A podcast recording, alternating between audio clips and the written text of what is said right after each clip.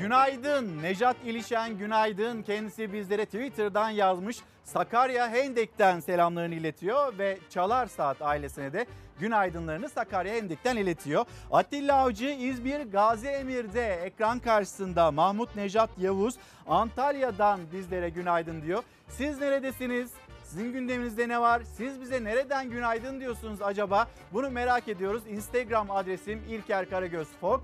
Ee, ve yine Twitter adresimde Karagöz İlker. Bu adreslerden bizlere ulaşabilirsiniz. Bugün yirmi dört Ağustos iki bin yirmi bir, günlerden salı. Dileğimiz her zamanki gibi sağlıklı, güzel, huzurlu bir gün olması. Yeni günün notlarıyla, haberleriyle bizler de Çalar Saat'te karşınızdayız. Şimdi bugün öne çıkan başlıkları hemen ben sizlere bir hatırlatayım. Ama bu başlıkların dışında sizin gündeminizde ne varsa lütfen onu da bizimle paylaşın. Az sonra yine etiketimizde sizlere aktaracağım ve nereden bulduğumuzu da aslında paylaşmış olacağım. Afgan mülteciler, Afgan mülteciler meselesi, Kabil'de Mehmetçiğin varlığı meselesi siyasetin en önemli konu başlıklarından bir tanesi. Türkiye bir mülteciyi daha alabilecek kapasite içinde mi, değil mi? İşte bu konuşuluyor. Hürriyet gazetesinin manşeti ve yine AK Parti sözcüsü Ömer Çelik'in açıklamaları var. Bakacağız ve yine muhalefetin de eleştirileri var. Koronavirüs gündemine bakacağız. Vaka sayısı ve yine vefat sayısı alarm seviyesinde. Bu e, tablonun dışında bir tablo daha var ki o da İzmir Tabip Odası Başkanı Lütfi Çamlı tarafından dillendirildi. İzmir'de, hatta önceki günlerde belki de hatırlayacaksınız, İzmir'den benzer, e, düzeltiyorum Rize'den de benzer mesajlar geldi. Yani bir virüs var, acaba bu yeni bir varyant mı, değil mi? Bunun endişesi yaşanıyor ve bununla ilgili de bir takım araştırmaların yapılması gerekiyor. Acaba Lütfi Çamlı neyi söyleyecek ve yetkililere hangi mesajları iletecek? Kendisini Çalar Saat'te ağırlayacağız. Kaz Dağları'nda yangın, zaten yaz boyunca yangın felaketiyle uğraşmışken şimdi alevlerin yükseldiği yer Kaz Dağları, İda Dağları ve buradaki yangını da takip ediyoruz. Edremit Belediye Başkanı'nı Çalar Saat'te konuk edeceğiz ve son durumu kendisinden öğreneceğiz. Ve gelelim memur zammı. Dün sosyal medyada en çok konuşulan konulardan bir tanesiydi. Yaklaşık yüz bin tweet atıldı. Sendikalar hükümetle masaya oturdu ve sonrasında bakanın yanında değil ama dışarıda şöyle bir açıklama yaptı. Sendikalar, hükümetle zam pazarlığına oturan sendikalar, beklentilerimiz karşılandı. Şimdi biz de bugün şunu soralım dedik o zaman. Acaba sendikaların beklentileri karşılandı da memurların beklentileri acaba karşılandı mı? Yani baktığımızda hayat pahalılığına, enflasyona baktığımızda, işte gıda enflasyonunu baz aldığımızda acaba memurlar için düşünülen ve verilen, teklif edilen ve beklentilerimiz de karşıladı denilen o rakamlar herkes tarafından, memurlar tarafından kabul gördü mü, görmedi mi? Bugünkü başlığımız benim beklentim. Şimdi hemen ben sizlere bir Ankara'yı, başkent Ankara'yı bir göstereyim, Türkiye'nin kalbini. Fox kameramanı Serhat Yağmur ve Mahmut Özgün'ün detaylarını şöyle bir ekranlarınıza yansıtalım.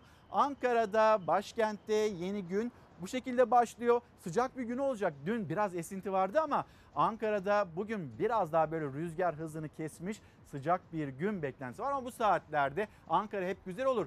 Tam da böyle yürüyüşe uygun bir gün olur. Bir sabah serinliği de var, yaz olmasına rağmen güzel bir sabah serinliği de var. Baktığımızda Milli Egemenlik Parkı yan tarafında işlerine gitmek için yollara düşen Ankaralılar, Atatürk Bulvarı yavaş yavaş yoğunlaşıyor. Hemen yönetmenimizden, İrfan'dan ben bir rica edeyim. Şöyle bir tarihi Yarımada'ya da bakalım, Fox T V'nin İstanbul'daki penceresinden. İstanbul'da da güzel bir günün başladığını sizlerle paylaşmış olalım. Masmavi bir deniz, masmavi bir gökyüzü güzellikler getirsin efendim. Bugün yeni gün, başlığımızı bir kez daha söyleyeyim. Benim beklentim ve hemen sizleri bir memleket havasıyla buluşturalım. Yurdun doğusunda güneyli rüzgarlar toz taşıyor. En batıdaysa kuzeyli rüzgarlar kuvvetli esiyor. Yağışlı hava Doğu Karadeniz'le Doğu Anadolu'nun kuzey illerinde etkisini gösterecek. Sıcaklıklar yurdun güney hattında gün ortasında güneşten korunmayı gerektiriyor. Bugün yağışlı hava yine kuzeydoğu kesimlerde etkili olacak. Doğu Karadeniz, kıyısı ve iç kesimleriyle birlikte yağış almaya devam edecek. Samsun'dan itibaren tüm Doğu Karadeniz'de gök gürültülü sağanaklar etkili bugün. Erzincan, Erzurum, Kars, Ardahan, Ağrı, Iğdır ve çevrelerinde de hava yağışlı olacak. Yağışlar bölgesel kısa aralıklarla yer yer etkisini gösterecek. Yağış aralarında yine yer yer güneş de kendini gösterebilir. Kalan kesimlerde yağış beklenmiyor. Kuzeydoğu kesimler hariç tüm yurtta hava açık. Bolca güneş görülüyor. Rüzgar ise doğuda ve en batıda kuvvetli. Ege'nin kıyı kesimlerinde ve Marmara'nın en batısında kuzeyden kuvvetli rüzgar bekleniyor. Çanakkale, Balıkesir, İzmir, Manisa çevreleriyle Edirne ve Tekirdağ'ın batısında fırtınaya dikkat. Fırtına doğuda ise toz taşıyor, hava kalitesini düşürüyor. Güneydoğu Anadolu bölgesi ile Doğu Anadolu bölgesinin güney illerinde güneyden kuvvetli esen fırtına bekleniyor. Kuzey Afrika'dan üzerimize toz taşıyacak fırtına nedeniyle hava puslu ve tozlu olabilir. Solunum yolları rahatsızlığı olanlar için sakıncalı olacak. Kirli havadan korunmak önemli. Çarşamba günü yine kuzeydoğu kesimlerde yağış bekleniyor, ancak yağışlar bugüne göre çok daha hafif ve kısa süreli olacak. Yalnızca Doğu Karadeniz'le Kars, Ardahan, Erzurum çevrelerinde görülecek. Sıcaklıklarsa İç Anadolu, Ege, Akdeniz ve Doğu bölgelerde birer ikişer artmaya başlayacak. Artışların çarşamba gününden itibaren başlaması bekleniyor. Mevsim normallerinde seyreden sıcaklıklar termometre değerlerinde normallerin üzerine çıkacak. Tüm iç kesimler ve doğuda yurdun güney hattında çarşamba ve sonrasında bunaltan sıcakların etkisi görülmeye başlayacak. Bugünden bakıldığında öyle görünüyor ki hava hafta sonu da iç ve doğu kesimlerde oldukça sıcak geçecek. Yurdun kuzey hattı artan sıcaklıklar en az etkilenen kesim olacak. Ayşe Hanım, günaydınlar. Ee, Ayşe Hanım diyor ki benim beklentim sağlık, huzur, güzel ülkemize yaraşır bir gelecek. Aysel Nebol, selamlarımızı iletelim. Ee, Tahir Aksel uzun köprüden bizlere günaydın diyor. Bir de acaba sendika mı dediniz, ne dediniz, ben orayı pek de anlayamadım mesajını göndermiş bizlere. Yine e, İsmail Bey, selamlarımızı iletelim. Nice, Niğde Hacı Abdullah kasabasından da bizlere Ali Bey günaydın diyor. Günaydın diyen izleyicilerimize bizler de selamlarımızı iletelim. Yavaş yavaş böyle yeni günün notları, yeni günün haberleri gazetelerde nasıl ilk sayfalarda yer bulmuşlar. Hemen bir Hürriyet gazetesi. Hürriyet gazetesinin manşetiyle bir Afganistan, bir Kabil meselesi, göçmenler meselesi, İngiltere'nin savunma bakanı Wallace onun yaptığı açıklama. Şimdi bu göçmenler Avrupa'ya gelmesin. Hani onların istedikleri bu. İşte Türkiye mi olur? Hani böyle bir isim dillendirilmiyor ama belli ki orada İngiltere'de konuşulmuş. Ya da şunu söyleyebiliriz. Mesela İngiltere'nin savunma bakanı Wallace bir ülke ismi zikretmedi. Yani Türkiye demedi ya da Pakistan demedi ya da Afganistan'a komşu bir ülkeden bahsetmedi. Ama biz bu cümleyi yirmi yedi Temmuz tarihinde, yirmi yedi Temmuz iki bin yirmi bir tarihinde bir kişiden duyduk. Avusturya Başbakanı Kurz, Türkiye ya da Afganistan'da bir yer mülteciler gidecekse oraya gitsinler demişti. Şimdi acaba o mülteciler Türkiye'ye mi gelecek, Pakistan'da bir yer mi bulunacak, bu tartışma devam ediyor. Ve baktığımızda Hürriyet gazetesinin manşetine asla kabul etmeyiz. İngiliz gazetelerinde yer alan Pakistan ve Türkiye gibi ülkelerde Afganlar için mülteci kampları kurulması planlanıyor haberlerini Ankara çok net bir dille yalanladı. İngiltere Savunma Bakanı Ben Wallace On Sunday, Mail on Sunday gazetesine yazdığı makalede Afganistan dışında mülteci merkezleri oluşturulacağını söyledi. Bakan yazısında Türkiye'den söz etmediği halde İngiliz gazeteleri merkezlerin Pakistan ve Türkiye'de kurulmasının planlandığını yazdılar. Türk Dışişleri Bakanlığı haberi anında yalanladı. Hürriyet gazetesinin manşeti. Peki o zaman Türkiye nereden çıktı ya da Pakistan, bu iki ülke nereden çıktı? İngiltere'de İngiliz gazeteciler bunu hangi bilgiye, hangi duyuma göre yazdılar? Yoksa böyle biraz daha geriye doğru gittiklerinde Avusturya Başbakanı Kurz'un yaptığı açıklamalar üzerinden hani o tarihte yirmi yedi Temmuz tarihinde ya Pakistan demişti ya komşu bir ülke demişti ya da Türkiye. Yani ilk söyleyen isimlerden bir tanesi buydu. Avrupa Birliği istemeyiz diyor. Rusya'ya bakıyorsunuz, onlar da ben bir tane bile Afgan mülteci almam diyor. Memleketimize baktığımızda üç yüz bin mi, bir milyon mu, tam olarak sayısı gün gün değişen bir mülteci akınıyla karşı karşıyayız. Peki yine e, iktidar cephesinden, hükümet cephesinden gelen açıklamalar, AK Parti cephesinden Ömer Çelik'in yaptığı açıklama, biz bir tane bile mülteciyi kabul etmeyiz yönünde. Tekrar habere dönecek olursak, İletişim Başkanı Fahrettin Altun da dün şu paylaşımı yaptı. İngiliz Bakan'ın makalesi Türkiye karşıtlığı ile maruf bazı yabancı medya kuruluşları tarafından çarpıtıldı. Türkiye'deki muhalefet de bu yalana dört elle sarılıp ülkemize, hükümetimize saldırmaya başladı. Bir kez daha ifade edelim, böyle bir talep yok. Talep gelse de asla kabul etmeyiz. Bunu buraya not etmek gerekiyor kuşkusuz. Asla kabul etmeyiz. Şimdi biz bugün Ankara olarak çok kararlı bir ifade kullanıyoruz. Kabul etmeyeceğim, edemeyeceğimizi, aslında kabul etmeyeceğiz derken Türkiye limitlerinin çok üstünde zaten. Kabul edemeyeceğini söylüyor. Ama bugünü bir not edelim. Sonraki günlerdeki gelişmelere de hep birlikte bakalım. Hürriyet gazetesinden seçtiğimiz bir haber daha var. Onu da okuyacağım ama önce isterseniz bir göç merkezi Türkiye olacak mı, olmayacak mı? İngiliz bakan ne dedi? Türkiye'den yükselen eleştiriler, onu ekranlarınıza taşıyalım.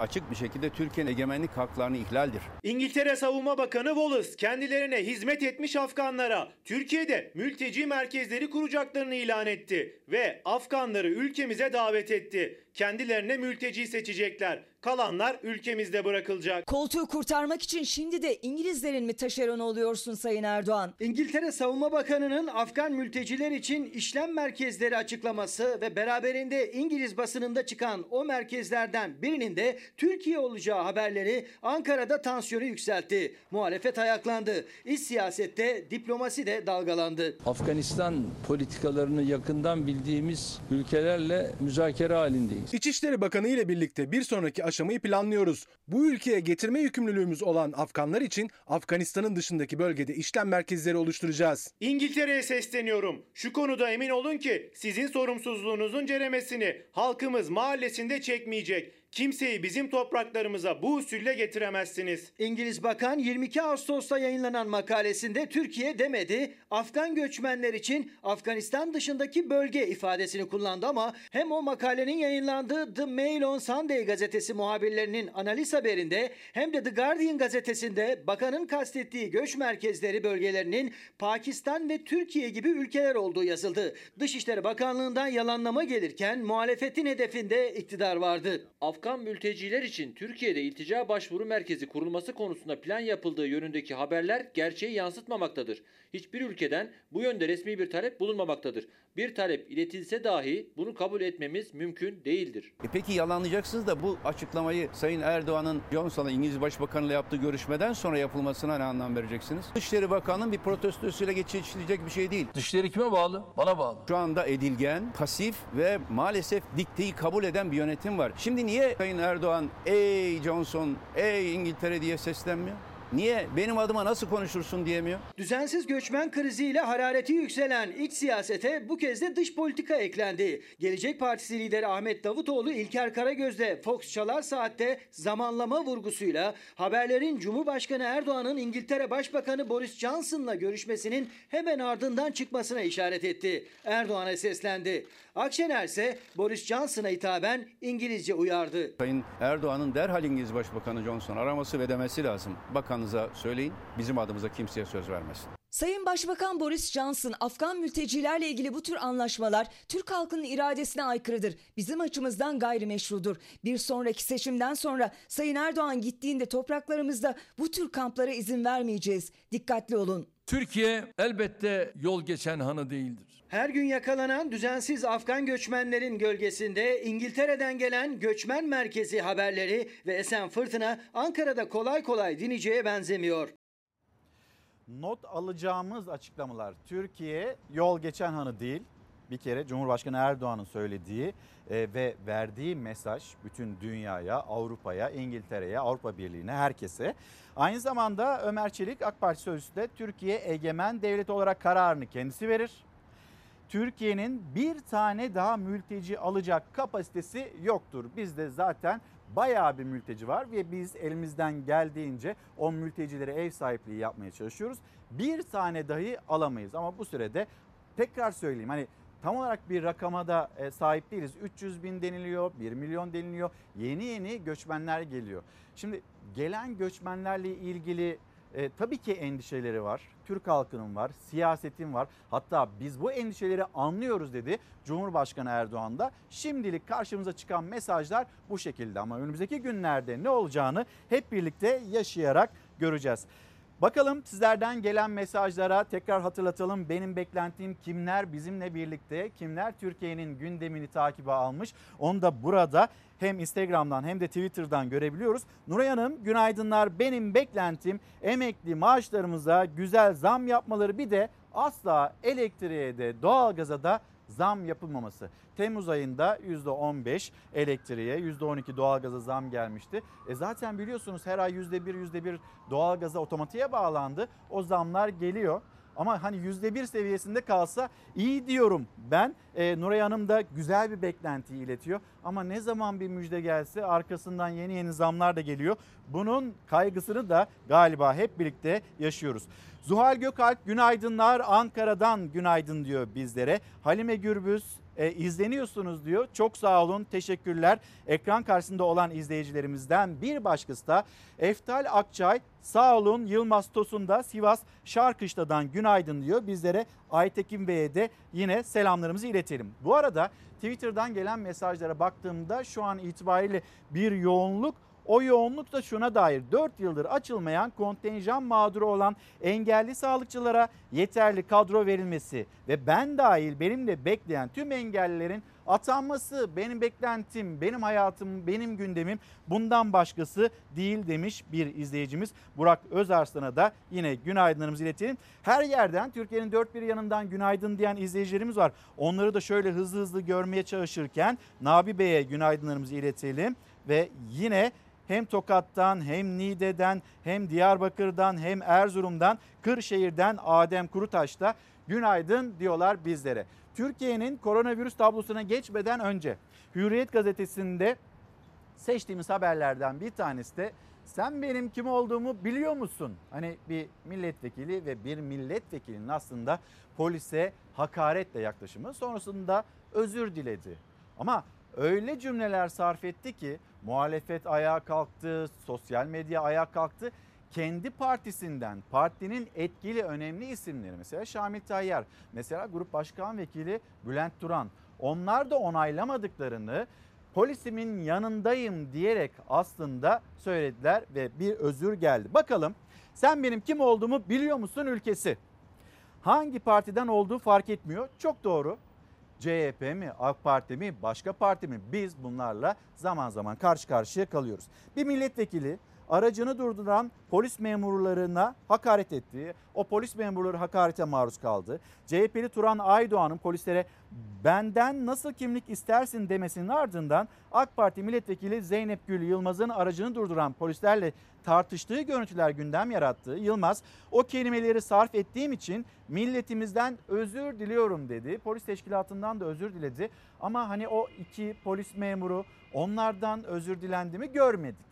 Polis teşkilatı Türk milletinden ama ben de mağdurum açıklaması yaptı. Hukuksuzdu dedi AK Partili Yılmaz. Hukuksuz muameleye maruz kaldığını söylerken ne olursa olsun sinirlerime hakim olmam gerekiyordu açıklamasını yaptı. Hemen altta C H P'li milletvekilini hatırlatıyor Hürriyet gazetesi. Aydoğan özür diledi. C H P'li Turan Aydoğan da polislere çıkıştığı anların görüntüsü ortaya çıkınca özür dilemek zorunda kalmıştı. İşte bu kadar basit. Yani hangi parti olduğu önemli değil.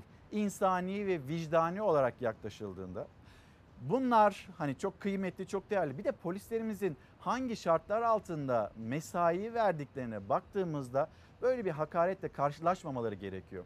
Gece gündüz çalışıyorlar. Asayişe karşı çalışıyorlar, terörle mücadeleye karşı çalışıyorlar, yangın çıkıyor, yangına karşı e, savaş veriyorlar. Arıyorsunuz yüz elli beş, hemen diyorsunuz imdat, yardım istiyorsunuz, polis koşuyor. Güveneceğimiz kişiler, devletin memurları ve bakıyorsunuz milletin seçtiği milletvekilleri kibirle, egoyla onlara ya sen benim kim olduğumu biliyor musun? İşte bu muameleyi hak etmiyorlar. Nasıl kıymetlendiririz polislerimizi, aslında bütün memurlarımızı? üç bin altı yüz ek gösterge. Onların yaşam şartları, Onların arttırılmasıyla aslında polislerimizin kıymetlendirmesi gerekirken karşı karşıya kaldıkları durum bu şekilde. Asıl, asıl sorun kabalık diyor Ahmet Hakan da. Trafik polisleriyle tartışan milletvekilleri görüntülerine maruz kalıyoruz son günlerde. Görüntülerin kaydedilmesi, sağa sola servis edilmesi sorunlu, kabul. Ama asıl sorun milletvekilinin polise karşı takındığı tutumdaki kabalıkta. Orada bir kabalık var. Biz bu kabalıktan ne zaman uzaklaşırız acaba? Ya da bu kibirden, bu egodan, bu üstten bakıştan, bu burnu büyüklükten, halkın seçtiği kişiler. Diyor ki orada milletvekili, ya ben bunlarla uğraşmak zorunda mıyım? Peki biz vatandaş olarak bu kibirle uğraşmak zorunda mıyız? Biz bu kibiri sineye çekmek zorunda mıyız? Kendi seçtiğimiz milletvekillerinin bize hava atmasıyla uğraşmak zorunda mıyız acaba? İşte bu soruyu da sormuş olalım. Güzel olan özür dilendi ama yine o polislerden özür dilendi mi? O polislerin açığa alınmasıyla ilgili ben bir şey yapmadım ki. Başkaları almış, valilik almış, İçişleri Bakanlığı almış, İl Emniyet Müdürlüğü almış. Hani buraya doğru evrilmiş bir tartışma. Bir Gün Gazetesi, Bir Gün Gazetesi'nin manşeti dalganın boyu ülkeyi yutacak. Salgın yeniden kontrolden çıkmak üzere. Uzmanlar, hekimler, eğitimciler bir kez daha uyarıyor. Bu dalganın altında kalmamak için acil önlemler alınmalı. Şimdi bu haberi detaylandıralım ama Sağlık Bakanı Fahrettin Koca'nın dün sosyal medya üzerinden vermiş olduğu o mesaja da bir bakalım. Aslında son günlerde aman dikkat böyle biraz daha romantizme varan açıklamalar yapıyordu kendisi. Ama şimdi, şimdi kurmuş olduğu cümle çok çarpıcı. Kayıplarımız can yakan seviyede. Evet, iki yüz otuz iki kişiyi bu virüs nedeniyle kaybettik dün. Kayıplarımız can yakan seviyede. Bu gidişi durduracak olan da, sevdiklerini koruyacak olan da biziz. Tedbirli ve aşı yaptırmış olmak yeterli. Aşımızı yaptıralım ve biz bu musibetten kurtulabilelim. Aslında herkesin, Sağlık Bakanı'nın, sağlık çalışanlarının ve yine konunun uzmanlarının, sanatçıların, herkesin vermiş olduğu mesaj bu şekilde. Eğer etrafımızı, çevremizi koruyacaksak aşı olmamız gerekiyor. Aşı karşıtları, aşı ile ilgili kafa karışıklığı, bununla ilgili daha yetkin bilgilere ulaşmak için sağda solda sosyal medyada duyduklarımız üzerinden ya da karşımıza çıkan grafikler üzerinden değil de konunun uzmanlarına başvurulursa daha isabetli olacağına dair yine mesajlar güçlü olarak veriliyor. Ve bir kez daha hatırlatalım, dün söylemiştik ve bu mesaj aslında çok önemli. Profesör Doktor Esin Davutoğlu Şenol söylemişti. Ve aşı olup ölen kimsenin olmadığını yine aktarmıştı. Vurgunun burada tutulması gerekiyor. on sekiz bin sekiz yüz elli yedi dünkü vaka sayısı. Biz beş binler olduğunda normalleşiriz, yazı da güzel geçiririz ve diyorduk ki maskesiz son yazımız. Tamam, maskesiz son yazımız olsun diye dua ettik, temennilerimizi ilettik ama aşıyla ilgili yeterli seviyelere ulaşabildiğimizi söylemiyoruz. Bakın önümüzde altı Eylül okullarımızı açacağız, çocuklarımızı okula göndereceğiz. İşte aşı olmak istemeyen öğretmenler var, veliler var ve bunun endişesini yaşayan aşı olan veliler var. E ben çocuklarımı nasıl göndereceğim okula? İşte bu kaygıda taşınıyor, taşınıyor. iki yüz otuz iki kişiyi, vatandaşımızı maalesef kaybettik. Şimdi hemen bir haberimizi paylaşalım. Türkiye'nin koronavirüs tablosunu aktaralım. Sonra da dalganın boyu ülkeyi yutacak. Bir Gün Gazetesi'nin manşetten dikkat çektiği o haberi detaylandıralım. Neden aşı olmadınız abisi? Bilmiyorum. Yani şüphelerim vardı. Farklı şeyler söyleniyordu. Ama siz gördüğünüz şey yalan. İşte o şüphe onu hastanede makinelere bağlı halde yaşam mücadelesi vermek zorunda bıraktı. O hastanın durumunu, aşı olmayanlara yaptığı uyarılarını Sağlık Bakanı Fahrettin Koca paylaştı. Solunum cihazının sesi sizi tedirgin edecekse hastanın uyarılarını lütfen altyazıdan takip edin notuyla. Herkese tavsiye bir an evvel aşılarına olması. Çünkü aşı olanlarını görüyorum. Aşı olanlar çok rahat atlatıyor ama ben aşı olmadığım için çok zorlu bir süreç geçiriyordu. Herkese tavsiye aşısına olmak. Yani aşıyla aşısız arasında çok fark varmış. Burada kendi gözlerimle görüyorum. Gerçekten kritik bir noktadayız. Her geçen gün tablo kritik bir hal alıyor. Sağlık Bakanlığı'nın aşılamada tekil kişi sayısı verilerine göre de Türkiye'de aşılama henüz istenilen seviyede değil. Özellikle Şanlıurfa ve Mardin'de aşılama oranı hala çok düşük. Yoğun bakımların yüzde yetmişi yakınının dolu olmasının nedeni de bu. Artış önlenemiyor. yirmi dört saatte vaka sayısı on sekiz bin sekiz yüz elli yedi oldu. Can kayıplarındaki artış da devam ediyor. Hayatını kaybedenlerin sayısı yirmi dört saatte iki yüz otuz iki oldu. Son bir haftada ise bu rakam bin yedi yüz elli beş. Aynı anda birçok önlemi birlikte yürütmemiz gereken bir süreç yaşıyoruz. Bir, yaygın aşılamayı arttırmamız gerekiyor. İki, bir an önce hani e, azdan da başlayarak bu yeni önlemleri masaya yatırmamız ve kademe kademe bunları uygular hale gelmemiz gerekiyor. Bu aşısız olan grup, aşılı olan grubu da riske atıyor mu? Elbette ki. Burada en kritik nokta bu delta varyantının toplum içerisinde hızla yayılması. Bir Gün gazetesindeki Aşı... haberi şimdi sizlerle paylaşayım. Koronavirüsle mücadeledeki rahatlık endişe verici. Alınmayan önlemler ve plansızlık nedeniyle vaka ve ölüm sayılarında patlama yaşanıyor.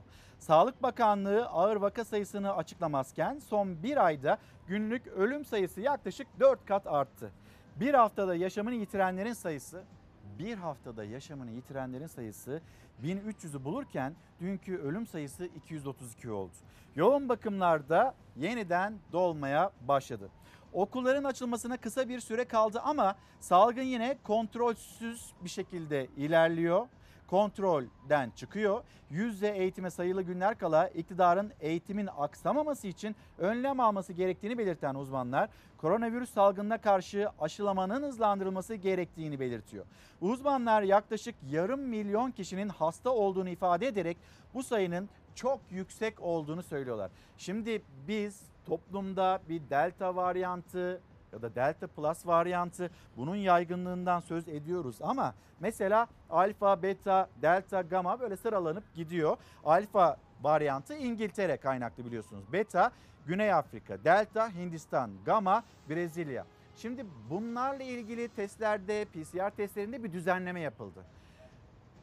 Ve uzmanlar o yapılan testlerin sonucuna baktığında ne alfa, ne beta, ne delta, ne gamma bambaşka hem de yüzde otuzluk bir grubu da bulan bir virüsten endişe ediyorlar.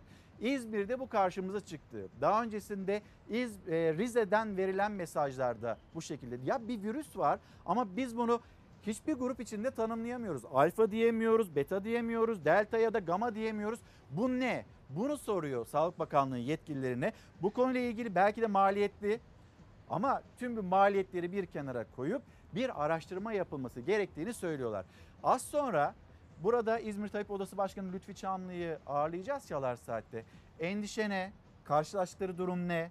Ve şu anda acaba e, bu koronavirüsle ilgili dalganın boyu daha da böyle ilerleyecek mi? Kaygılarını kendisine soracağız. Ama şimdi isterseniz hani Türkiye'nin önemli gündem maddesi ona da bir bakalım. Bir Gün gazetesi emekçiyle alay ettiler. Memur zammından e, bahsedeceğiz. Sendikalar hükümetle masaya oturdu ve sonrasında çıktılar dışarıda açıklama yaptılar.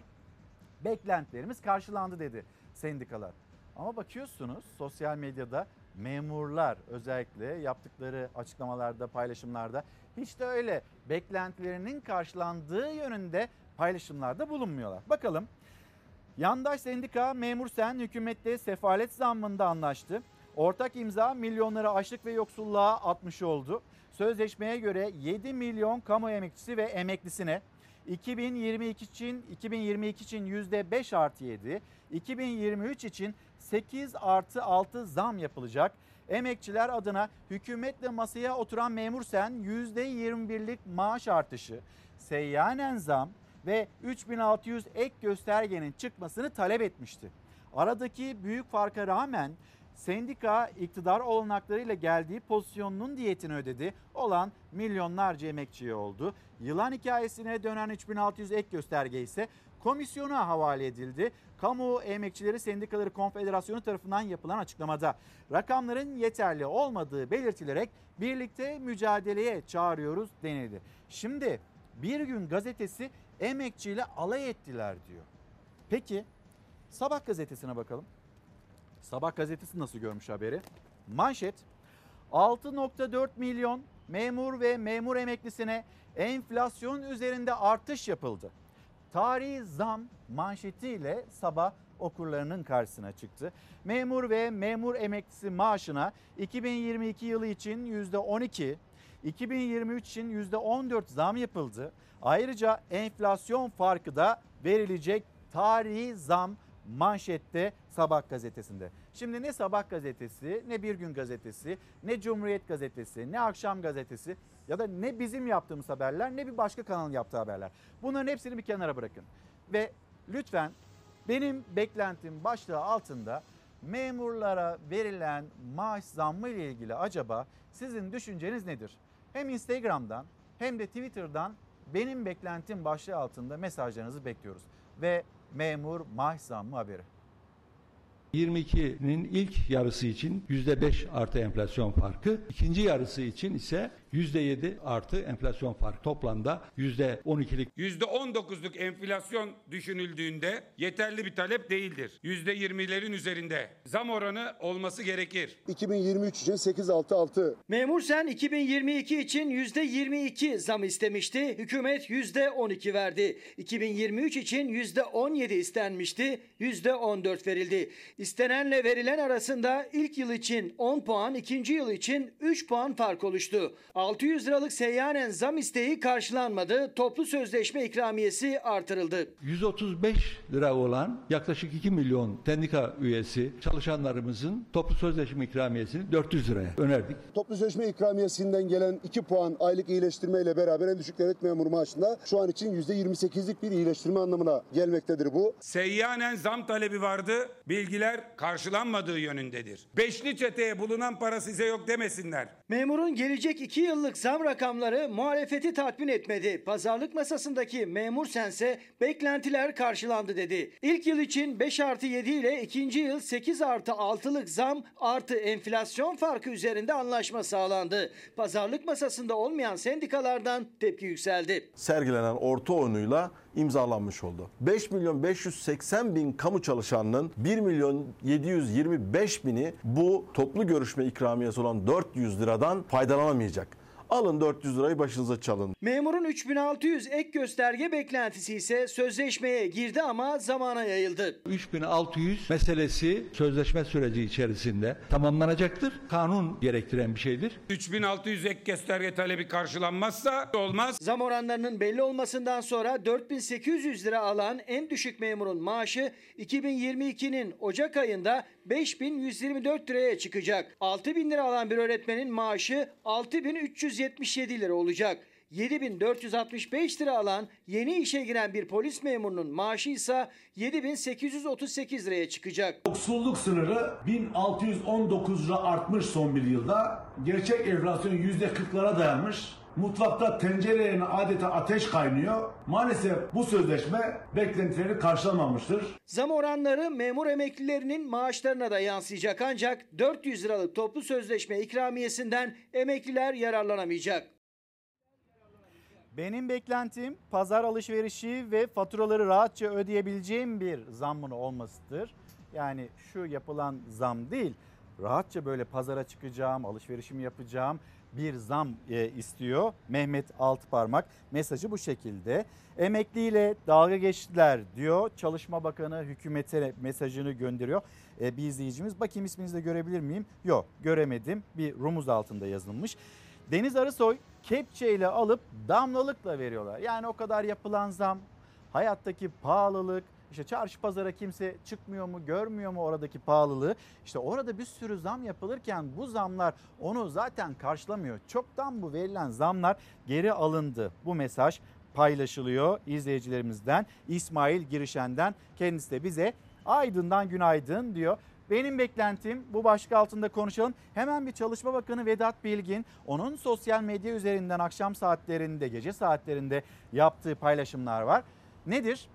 Memur sendikalarımızla varmış olduğumuz anlaşmaya göre kamu personelimizin iki bin yirmi iki iki bin yirmi üç yılları maaşlarındaki kümülatif artış oranları yüzde otuzla yüzde otuz beş arasında değişmektedir. Yani şimdi siz beşlere, üçlere, altılara, sekizlere takılmayın. Siz onu kümülatif olarak hesaplayın. Şöyle bir çarpan etkisiyle baktığımızda yüzde otuzla yüzde otuz beş arasında değişmektedir diyor Çalışma Bakanı. Pandeminin dünyayı sarsan ekonomik etkilerine rağmen çalışanlarımızı enflasyona ezdirmeme sözümüzün arkasındayız. O zaman bir kez daha yine sizlere soralım. Enflasyon karşısında eziliyor musunuz, ezilmiyor musunuz? Kamu çalışanları için tarihi değişim, tabii bir de üç bin altı yüz ek gösterge meselesi var. Verilen sözler var, seçimler öncesinde verilmiş olan sözler var. Polisler için, öğretmenler, hemşireler, din görevlileri için ki bu kapsamın daha da genişletilmesi beklentisini dillendiriyor e, memurlar. Kamu çalışanları için tarihi değişim, üç bin altı yüz ek gösterge çalışmalarını bu sözleşme döneminde tamamlıyoruz. Yani tam olarak ne zaman olacağını bilmiyoruz ama bu sözleşme döneminde tamamlarız. İnşallah o da olur minvalinde bir açıklama. Evet, burada ciddi bir beklenti var.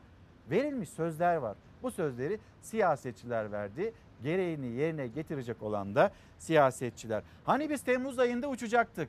Yine gelen mesajlar arasında Twitter'da.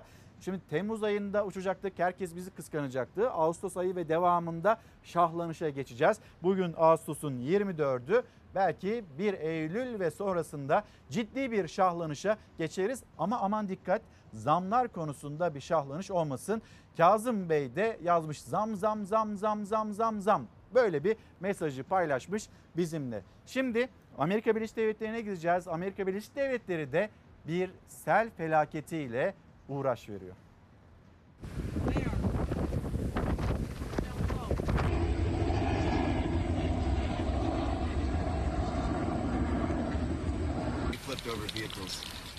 Amerika Birleşik Devletleri'nde son yirmi sekiz yılın en şiddetli sel felaketleri yaşanıyor. Henry kasırgasına karşı New York'ta olağanüstü hal ilan edildi. Tennessee eyaletindeki şiddetli yağışlar yirmi iki can alırken kaybolan otuz kişiyi arama çalışmaları sürüyor. Felaketin sinyallerini uzmanlar aylar önce vermişti. Bu yıl Amerika Birleşik Devletleri'nde olağan dışı tropikal fırtınalar görüleceği konusunda uyarılar peşi sıra geldi. Beklenen Henry kasırgası son yirmi sekiz yılın en büyük sel felaketine neden oldu.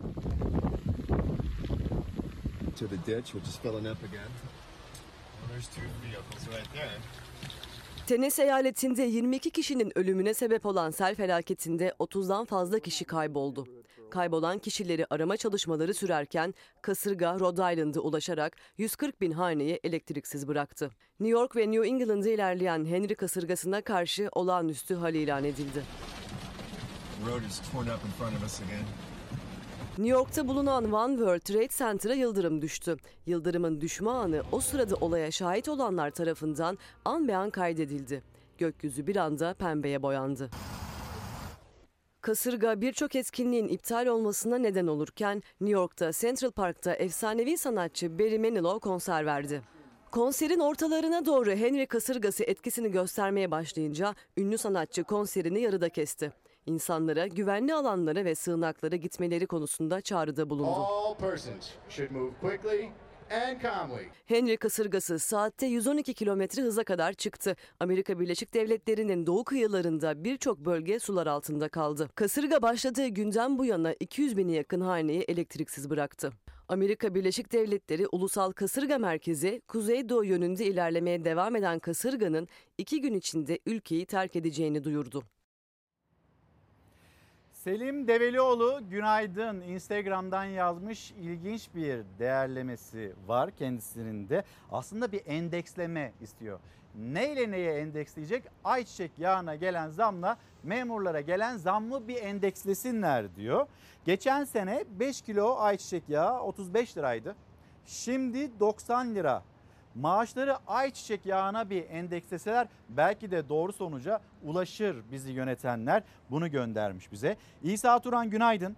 Kimse memnun değil ama asgari ücretlinin aldığı parayla da bir empati yapmaları gerekir.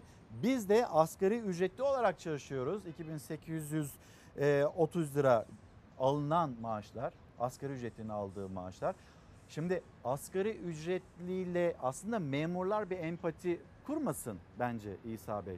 Asgari ücretlinin aldığı parayla ilgili olarak ki asgari ücretli zaten çoğu zaman asıl işi yapıyor. Burada empatiyi yapacak olanlar ülkeyi yönetenler bence. Onlar asgari ücretlerin ne kadar az maaş aldığını görsünler, geçinemediğini görsünler. Yani memurlar bir de bizi düşünsünler demek yerine hükümet asgari ücretlinin ne kadar zor şartlar altında yaşamaya çalıştığını bence görsün. Neden? Çünkü açlık, yoksulluk rakamlarına baktığımızda işte Birleşik Kamu İş'in yapmış olduğu bir araştırma üç bin beş yüz seksen dokuz lira açlık sınırı ve yine on iki bin üç yüz doksan yedi lira da yoksulluk sınırı. Burada empatiyi yapacak olanlar bence ülkeyi idare edenler ya da Temmuz ayında uçacağız diyenler, böyle bir empati bence çok daha doğru olacaktır. Şimdi yeni bir gelişme var. Akşamdan sabaha jandarmada görev değişimleri yaşandı. Jandarma Genel Komutanlığı'na mensup bazı general ve albayların emekliliğe sevki, bir üst rütbeye terfileri ve yeni görevi atamalarına ilişkin kararlar resmi gazetede yayımlandı. Cumhurbaşkanı Recep Tayyip Erdoğan imzasıyla yayımlanan kararlara göre Jandarma Genel Komutanlığı'na mensup Tuğgeneraller Hakan Saraç, Turgay Aras, Ali İhsan Ersoy ve Alper Sığır otuz Ağustos albay rütbesindeki Abdullah Ateş, Cengiz Yurtcan, Ahmet Camuz ve Yüksel Çiçekse on beş Eylül itibariyle emekliliğe sevk edildi. Jandarma Genel Komutan Yardımcıları Ali Çardakçı Orgeneral ve Halis Zafer Koç Korgeneral olurken Yusuf Kenan Topçu, Aykut Tanrıverdi ile Ali Doğan da tüm generalliğe terfi ettiler. Yine generallikler konusunda e, yeni görev değişimleri ve bir üst rütbeye terfiler resmi gazetede yayımlandı. Jandarmada görev değişimi yaşandı. Şimdi efendim bir mola verelim. Molaya gitmeden önce ben hemen müsaadenizle birkaç kitap da göstermek istiyorum sizlere. Erhan Çapraz, Bedrettin ile Zöhra. Gelen kitaplarımız arasında Abdullah Arençelik, Yediler Teknesi. İtalik benim yazı, sanat, söyleşi ve anı Selahattin Özpalabıyıklar'ın yazmış olduğu bir kitap. Acı Bal, Hayatın Tadı Hüseyin Çelik tarafından yine yazılı. Şimdi bir mola verelim.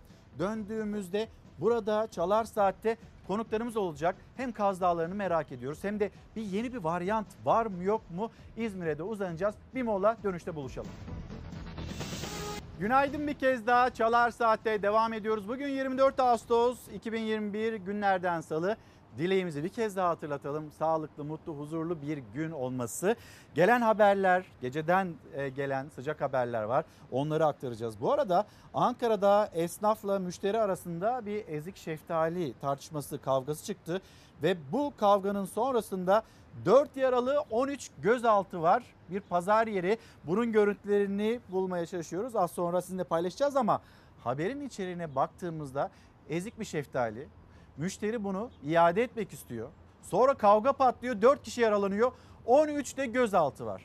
Bu olay Ankara'da Keçiören'de, semt pazarında yaşandı. Şimdi elimizdeki diğer kitaplar, onları da göstermek istiyorum. Sizlerden çok sayıda kitap geldi. Bizim yokluğumuzda, bizim mola verdiğimiz dönem içinde o kitapları da böyle gecikmeden paylaşmak istiyorum. Engelsiz Mısralar Serhat Peker tarafından yazıldı. Frau Murat Terlemez, esrarengiz dans çılgınlığından esinlenilmiş ve yazılmış bir kitap. Türkiye'de elektrik ucuz. Hüsnü İnanç tarafından yazılmış. Bir saniye. Diyor ki Hüsnü İnanç, Türkiye'deki işletmelerde elektrik verimli kullanılmıyor.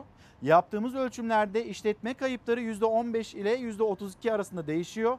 Verimsiz kullanılan elektrik pahalıdır. Yani ha yani biz elektriği verimsiz kullandığımız için elektriği pahalı tüketiyoruz. Yoksa Türkiye'de elektriği daha ucuza tüketmek mümkün diyor Hüsnü İnanç kitabında. Gelelim Cumhuriyet Gazetesi. Cumhuriyet Gazetesi'nin manşeti çirkin oyun. seksenli yaşlarındaki emekli generallere af çağrılarıyla bağışlayıcı Erdoğan algısı hazırlanıyor. FETÖ A K P ortaklığıyla yürütülen yargılama sonucu cezaevine konulan yirmi sekiz Şubat sanıkları için yandaş basında cuntacıların hapiste ölmelerini beklemek yerine Erdoğan'ın af yetkisini kullanması onlara en büyük ceza olacaktır yorumları başladı. Davanın avukatı bu sözler siyasi dava olduğunun ikrarı dedi. Emekli Tümgeneral Ahmet Yavuz, yargının siyasi kararının meşrulaştırılmaya ve Erdoğan'ın yüceltilmeye çalışıldığını vurguladı. yirmi sekiz Şubat kitabının yazarı Ali Can Türk'e göre Erdoğan'a gol pası atıldı. Hukukçu Celal Ülgen, işlenmemiş bir suçun affı olmaz, affetmesinler, özür dilesinler dediği çirkin oyun Cumhuriyet Gazetesi'nin manşeti. Gelelim bir başka haber daha Cumhuriyet Gazetesi'nde, sefalet zammı. Yani Sabah Gazetesi tarihi zam derken memurlara verilen zamla ilgili Cumhuriyet Gazetesi sefalet zammı diyor. Ama hani bütün haberleri, bütün yorumları bir kenara bıraktığınızda siz bu zammı nasıl yorumluyorsunuz? Sayın memurlar, memur emeklilerimiz, lütfen sizler bize benim beklentim mesajını, başlığı altında mesajlarınızı ulaştırın. Çünkü sendikaların beklentisi karşılanmış. Acaba sizin beklentiniz karşılandı mı? İktidar ile Memur-Sen'in kapılar, kapalı kapıları ardında sürdürdüğü toplu sözleşmeden kamu emekçisini yine enflasyona ezdirecek zam oranı çıktı. Ekonomideki büyüme rakamlarıyla övünen Çalışma ve Sosyal Güvenlik Bakanı Bilgin, iki bin yirmi iki için yüzde beş artı yedi, iki bin yirmi üç için de yüzde altı artı sekiz artı altı artış olacağını açıkladı. Enflasyon farkı iki yıl verilmeye devam edilecek. Seyyanen zam ve refah payı verilmedi. Haziran iki bin yirmi üç seçimlerini göz önünde bulunduran iktidar, ikinci yılın İlk altı ayındaki artışı yüksek tuttu. üç bin altı yüz ek gösterge ile sözleşmelilere kadro konusu yine havada bırakıldı. Bu sözleşme döneminde tamamlanacak ve bitecek diyor Vedat Bilgin, Çalışma Bakanı. Gelelim yine bugünün en önemli haberlerinden bir tanesi. Bugünün ve devamının, aslında önümüzdeki günlerin. İzmir'de yeni varyant. Koronavirüsün bilinen varyantlarının dışında belirlenemeyen alt türleri ortaya çıktı. Biz diyorduk ki alfa var, beta var, delta var, gamma var. Bunların dışında P C R testlerinin tam da bu virüsleri karşılamayan bir varyant var mı yok mu? İşte bu soruyu İzmir Tabip Odası Başkanı Lütfi Çamlı soruyor. Rize, bir kez daha söylüyorum. Öncesinde Rize'den de benzer endişeler, yorumlar gelmişti. Önce bir haberimizi izleyelim, sonra da konuğumuzu Çalar Saat'te ağırlayacağız. Herkese tavsiye, bir an evvel aşılarına olması. Peki aşı olanlarını görüyorum. Aşı olanlar çok rahat atlatıyor ama ben aşı olmadığım için çok zorlu bir süreç geçiriyordu. Delta varyantı Türkiye'de hızla yayılıyor ancak buna rağmen aşılama yeterli değil. Yayılımın artması endişelendiriyor bilim insanları. Kısıtlamaların yeniden masaya gelebileceği görüşünde. Hem aşıları da tehlikeye sokar hem de mevcut aşı dozlarına ek dozları ya da güncellenmiş aşıları gündeme getirebilir. Bu bütün dünyayı bekleyen bir tehdit. Bir başka büyük tehlike ise aşı olmayanlar nedeniyle virüsün yayılmasının sürmesi ve sonucunda da ortaya çıkacak yeni varyantlar. Bu aşı olanları da tehdit eden yeni bir salgının başlangıcı demek. Dünyada salgının kaderini varyantlar ve bizim bu varyantlara karşı vereceğimiz yanıt oluşturuyor. Tam da yeni varyant endişesi taşınırken İzmir Tabip Odası Başkanı Lütfi Çamlı büyük bir soru işaretiyle çıktı Sağlık Bakanlığı'nın karşısına. Yapılan analizlerin yaklaşık yüzde otuzunun bu bildiğimiz klasik varyantların dışında yeni bir grubun ortaya çıktığı şeklinde duyumlarımız oldu. Hemen şimdi İzmir'e döneceğiz. İzmir Tabip Odası Başkanı Lütfi Çamlı, Çalar Saat'te konuğumuz. Efendim günaydın, Çalar Saat'e hoş geldiniz. Beni duyabiliyor musunuz? Günaydın, iyi yayınlar diliyorum. Çok sağ olun, teşekkür ederiz. E, yayınımıza katıldığınız için de ayrıca teşekkür ediyoruz. Efendim şimdi Cumhuriyet Gazetesi'nde var, bazı gazetelerde yer alıyor. E, dün akşam e, sizinle de konuştuk. Hocam bir şey söylediniz, bunu biraz daha açmamız gerekiyor galiba dedik. Şimdi tanımlı olan virüsler var. P C R testlerinin ölçümlediği, işte bu virüs şudur mesela, bu virüs betadır, bu virüs deltadır dediğimiz virüsler var. P C R testiyle ortaya çıkıyor. Ama tanımlanamayan yüzde otuzluk bir gruptan söz ediyorsunuz. Biraz daha açar mısınız? Yeni bir varyant mı var? Şimdi öncelikle bu yeni varyantın kesinliği e, virüsün nükleik asit dizisinin analiziyle ya da genomik analiz dediğimiz bir yöntemle yapılıyor. P C R'da kabaca bir tarama yapılıyor. Yani adeta bir ön değerlendirme yapılıyor. Ve bunların kesinleşmesi aslında Ankara'da Halk Sağlığı Genel Müdürlüğü laboratuvarlarında yapılan nükleik asit dizi testleriyle kesinleşiyor. Eskiden bildiğiniz gibi P C R testi yapıldığı zaman sadece testin pozitif ya da negatif olmasını konuşuyorduk. Yani test pozitif çıkıyordu ya da negatif çıkıyordu. Daha sonra salgının uzaması, yeni mutasyonlar ve sonrasında varyantların çıkmasından sonra yeni kitler geliştirildi ve bu kitler P C R testleri ile beraber e, alfa, beta, gamma, delta'daki mutasyonları görebilen e, bir takım e, testler oluşturuldu. Bunlar da ülkemizde e, belli merkezlerde kullanıma girdi. Şimdi Sayın Sağlık Bakanımızın bir açıklaması var. Şu andaki salgının yaklaşık yüzde seksen doksanından delta varyantının sorumlu olduğunu ifade etmekteydi. Yakın döneme kadar e, bizim de şehrimizde delta varyantının bu baskınlığını görmekteydik. Ama son dönemlerde, özellikle son iki üç haftadır e, delta varyantına doğru giderek artan, E, fakat bu üç mutasyonu da göstermeyen, dolayısıyla delta, beta, alfa, gamma olmayan bir grup var. Ve bu grubun e, tanımlanamayan grubun ne olduğu da çok belli değil.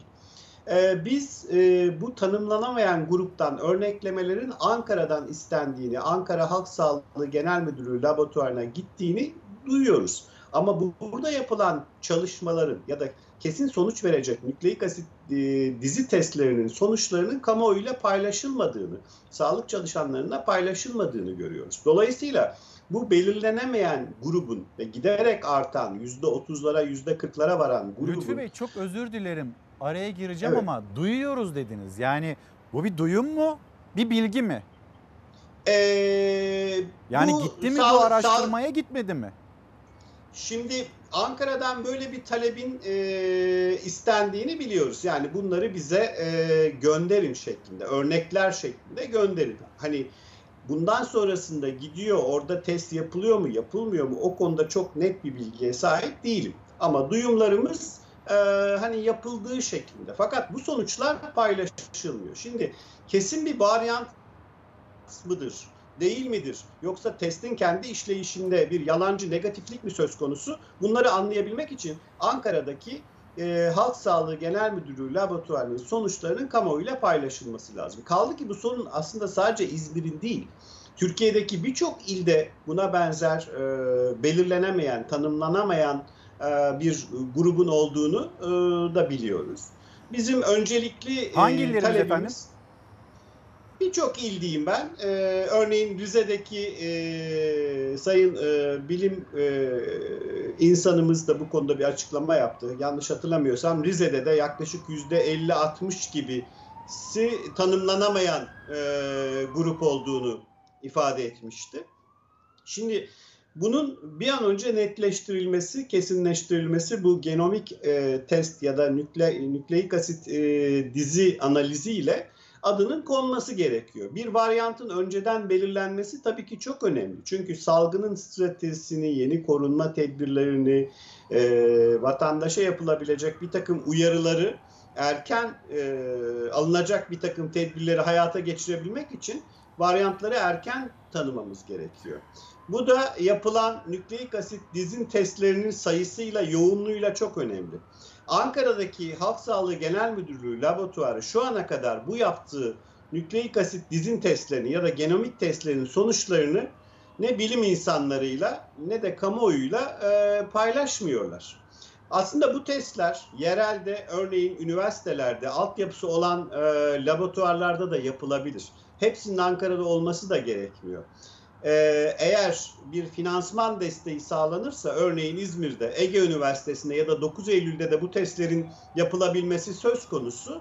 Ancak sadece Ankara'da yapılıyor ve bunun da sonuçları kamuoyuyla paylaşılmadığı için, örneğin bu belirsiz, tanımlanamayan grubun yeni bir varyant mı, yoksa bir testin içinden kaynaklanan bir yalancı negatiflik durumu mu, bunu bilemiyoruz.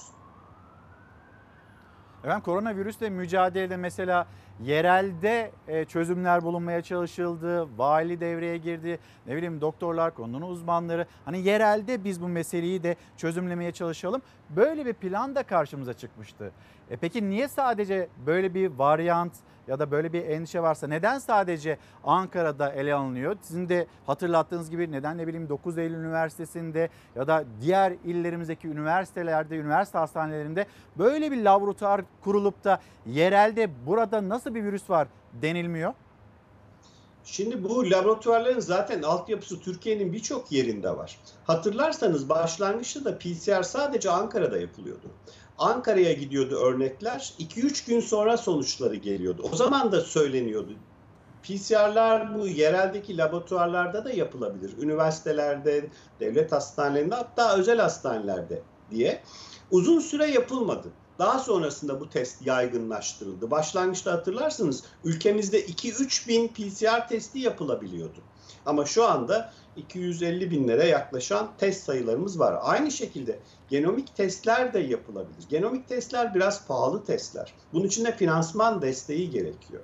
Ee, hükümetimizin bu konuda yeterli finansman desteği vermesi durumunda Ankara'nın dışında birçok ilde, birçok üniversitede altyapısı hazır olan birçok laboratuvarda bu testler yapılabilir ve yaygınlaştırılabilir.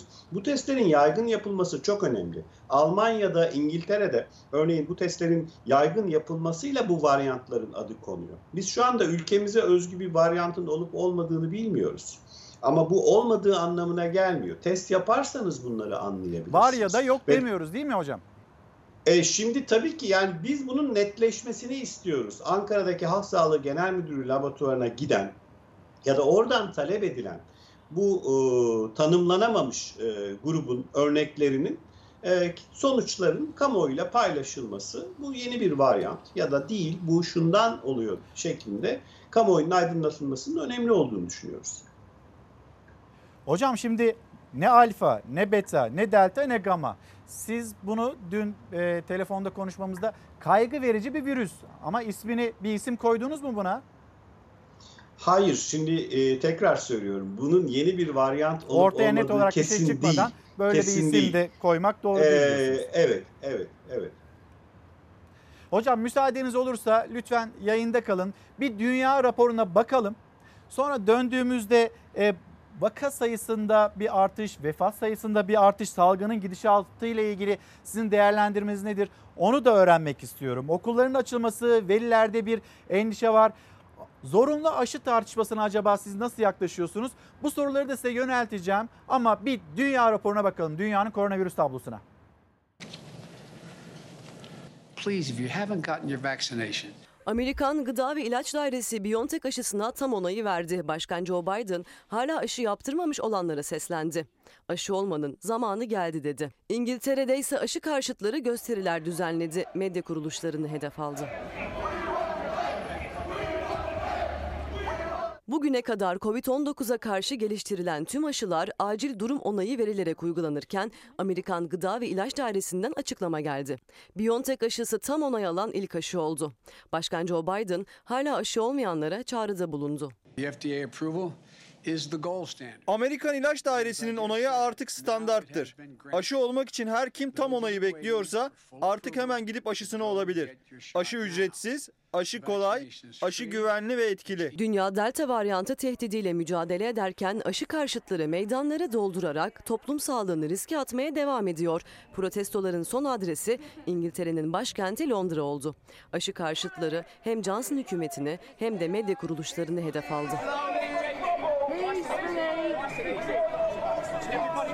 İngiliz basını hükümetin aldığı aşı kararlarına dair yaptıkları haberlerden dolayı hedefindeydi göstericilerin. Medya kuruluşlarının önünde toplanan protestoculardan bazıları zorla içeri girerek gerginlik çıkardı. Polis çıkan olaylara müdahale etti. Salgın mutasyonların gölgesinde özellikle aşı olmayanları hedef alarak yayılmaya ve can almaya devam ediyor.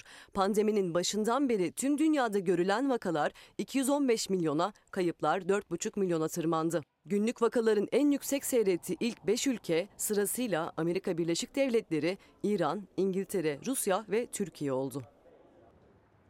İzmir'de, Rize'de e, Sayın e, Lütfi Çamlı'nın söylediği gibi Türkiye'nin çeşitli illerinde hani adı konulamamış bir virüs var. Bu P C R testlerinin hatasından mı kaynaklanıyor, neden kaynaklanıyor? Bu konuyla ilgili Sağlık Bakanlığı'nın bir açıklama yapması bekleniyor. Şimdi e, Sayın Hocam şöyle bir ekranlara da aynı zamanda izleyicilerimize paylaşalım.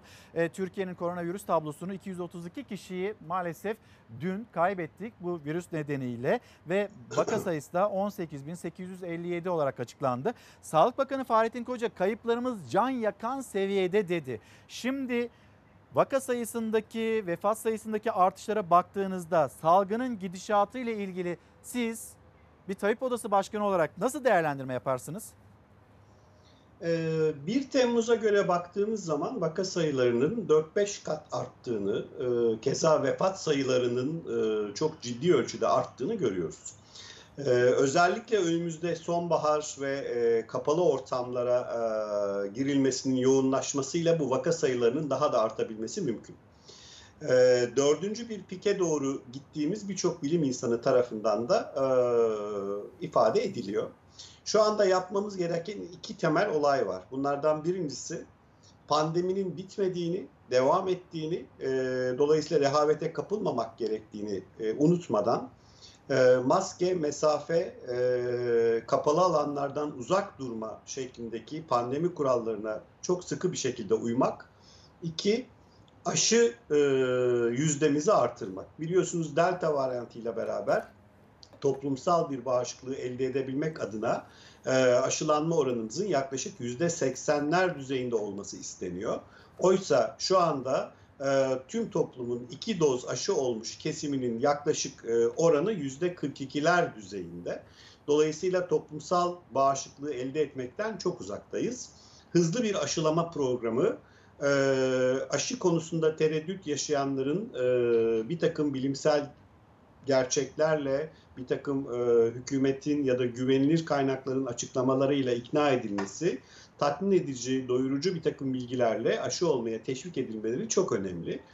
Bu e, sadece e, hani hükümetten ya da bir takım yetkililerden değil, bizzat bizler de çevremizde aşı olma konusunda tereddüt yaşayan e, yakınlarımıza, dostlarımıza, arkadaşlarımıza bu yöndeki çabalarımızı e, yoğunlaştırarak devam etmeliyiz. Hızlı bir şekilde toplumsal bağışıklığın oluşabileceği bir aşılama düzeyine gelmemiz gerekiyor.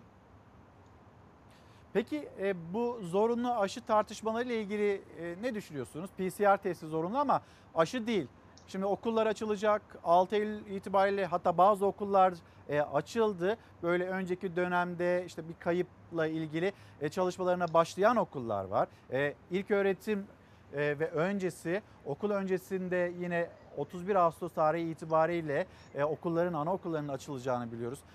Burada böyle öğretmenler, veliler bir mesajınız olur mu? Bu zorunlu aşıyla ilgili ne düşünüyorsunuz? Bu tartışmalarla Öncelik, ilgili. Öncelikle hani zorunlu aşı, zorlayarak bir aşı yapılması hani çok uygun bir e, yaklaşım değildir. Ancak şunu da unutmamamız lazım. Haftada iki kez bile olsa P C R testleri hiçbir zaman aşının verdiği güvenliği vermeyecektir. Kaldı ki bu kesime haftada iki kez aşı yapılması ve bunun da süreç boyunca devam etmesi ülkenin kaldırabileceği bir test yoğunluğu değil. Yani bunu laboratuvarlarımızın kaldırabilmesi için mutlaka yetkililerin gerekli altyapı hazırlıklarına başlaması lazım. Çünkü korkunç bir P C R yükü getirecektir. Bunun için hani laboratuvarların ben çok hazırlıklı olduğunu da düşünmüyorum.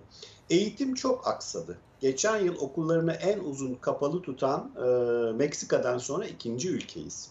Ve e, bir salgında hemen ilk olarak okulu kapatmak ve en son okulları açmak doğru bir yaklaşım değil. Bir ülkenin eğitime verdiği önemi göstermesi açısından gerçekten e, ülkemiz adına üzüntü verici bir durum olmuştur. Gerekli tedbirlerin alınarak eğitime bir an önce başlanması çok önemli. Tabii ki bunun önemli kısımları özellikle eğitimcilerin, öğretmenlerin, eğitim sektöründe çalışan yardımcı personelin hatta servis şoförlerine kadar ve tabii ki öğrenci velilerinin e, tamama yakınının aşılanması önemli. on iki yaş üstüne aşılama dünyanın e, bazı merkezlerinde başladı tamamen. Bizim ülkemizde de şimdilik sadece kronik e, hastalığı olanlara denilse de bunun yaygınlaştırılması gerektiğini düşünüyorum. Okulların fiziki yapısı, özellikle derslikler, dersliklerde fiziksel mesafeye uyabilecek bir e, sınıf yoğunluğu, sınıfların iyi havalandırılması gibi bir takım tedbirler alınarak, tabii ki pandemi yoğunluğu da izlenerek, gerektiğinde filyasyon, e, izolasyon, karantina tedbirleri uygulanarak eğitime devam etmenin e, mümkün olacağını düşünüyorum. Yeter ki bu konuda eğitimi devam ettirmek için bir irade gösterilsin. Yani bu yönde bir çaba ortaya konsun. Ee, pandemi koşulları da dikkate alınarak, yakından izlenerek eğitim altı Eylül'de başlanabilir. Ama başlamasından öte bunun dönem boyunca devam ettirilmesi, açık tutulması için sürekli bir çaba sarf edilmesi, bu yönde bir irade beyanı çok önemli. Hocam çok teşekkür ederim. Çok sağ olun. Çalar Saat'e ben teşekkür ediyorum. Bu arada e, sizinle yayınımızı bitirmeden önce bir Türkiye Gazetesi'ni de hem sizinle hem de okurlarımızla paylaşmak istiyorum. Türkiye Gazetesi manşetten bir endişeyi paylaşıyor çünkü. Metropollerde sonbahar korkusu hocam haberin manşeti. Doğuda aşılama az, vaka çok. Eylül'de memleketten dönüşler başlayınca virüs yükü büyük şehirlere taşınacak. Ne dersiniz bu endişeyle ilgili? Ee, sonbahar ayları bu tür enfeksiyonların genellikle artış gösterdiği periyotlardır. Ee, genelde üst solunum yolu enfeksiyonları giderek artar. Sadece COVID değil, e, diğer enfeksiyonlarda da artış olur. Aynı zamanda şehirler arası trafiğin e, yoğunlaşması daima bu enfeksiyonun yayılması açısından bir risk oluşturabilir. Dolayısıyla Eylül ayında vakaların daha artabileceğini, eğer tedbir almazsak salgının daha da şiddetlenebileceğini düşünmek yanlış olmaz. Hocam çok sağ olun, çok teşekkür ederim. İzmir Tabip Odası Başkanı Lütfi Çamlı ile konuştuk. Endişelerini dillendirdi kendisi ve bizler de ekranlara taşıdık. Şimdi isterseniz güzel bir haberle devam edelim. Ve o güzel haberde filenin sultanlarına dair. Dün üçte üç yaptılar demiştik. Bugün bu sabahta filenin sultanlarının dörtte dört yaptığını söyleyelim. Ve yine bugün grup liderliği için Hollanda'yla karşı karşıya gelecek filenin sultanları. Hata geliyor. yirmi beş on bir alıyoruz. yirmi bir dakika süren üçüncü seti sevgili seyirciler ve maçtan üç sıfır galip ayrılıyoruz. Filenin sultanlarını kimse durduramıyor. Fırtına bu kez Finlandiya'yı sahada sildi. Sultanlar dörtte dört yaptı. Gözüne grup liderliği için Hollanda'yı kestirdi. Meliha, Cansu Özbay, Meryem Boz ve sayı. Meryem iyi başladı. Üçüncü sayısı. Sırbistan, Romanya, Hırvatistan ve Bulgaristan'ın ev sahipliği yaptığı iki bin yirmi bir Avrupa Şampiyonası'nda sultanlar sevinç üzerine sevinç yaşatıyor. Zehra'nın servisi, ana hak, top dışarıda. Romanya, Ukrayna, İsveç'in ardından rakip bu kez Finlandiya'ydı. Cansu Özbay, Meryem Boz, Hande, Cansu, Meryem blokta yumuşadı, top çıkmıyor. Sultanlar Türkiye'ye bir gurur gecesi daha yaşattı. Dördüncü maçında A milli voleybol takımımız rakibini net bir skorla geçti. Finlandiya'yı set vermeden üç sıfır yendi. Meryem soğukkanlı olalım. Cansu yüksek top Meryem. Meryem Boz bitiriyor. Meryem Boz bitiriyor otuz bir yirmi dokuz. Son on altı tur biletini bir önceki maçta alan filenin sultanlarında Ebrar Karakurt on altı sayıyla en çok skor yapan isim oldu. Ona Zehra ve Tuğba dokuz, Hande ve Eda altı, Meryem ve Cansu üç, Yasemin ve Meliha bir sayıyla eşlik etti. Avrupa Şampiyonası'nda serüven tam gaz devam ederken grup liderliği maçı bugün Hollanda'yla. Ve maçtan üç sıfır galip ayrılıyoruz. Şimdi de olimpiyat yıldızlarımızla devam edelim. Olimpiyat yıldızları dün Beştepe'deydi. Cumhurbaşkanı Erdoğan tarafından ağırlandılar. Ve Cumhurbaşkanı Erdoğan'ın sosyal medya üzerinden yapmış olduğu paylaşım. Cumhuriyetimizin yüzüncü yılına diğer alanlar gibi sporda da hedeflerine çok yaklaşmış bir ülke olarak girmekte kararlıyız.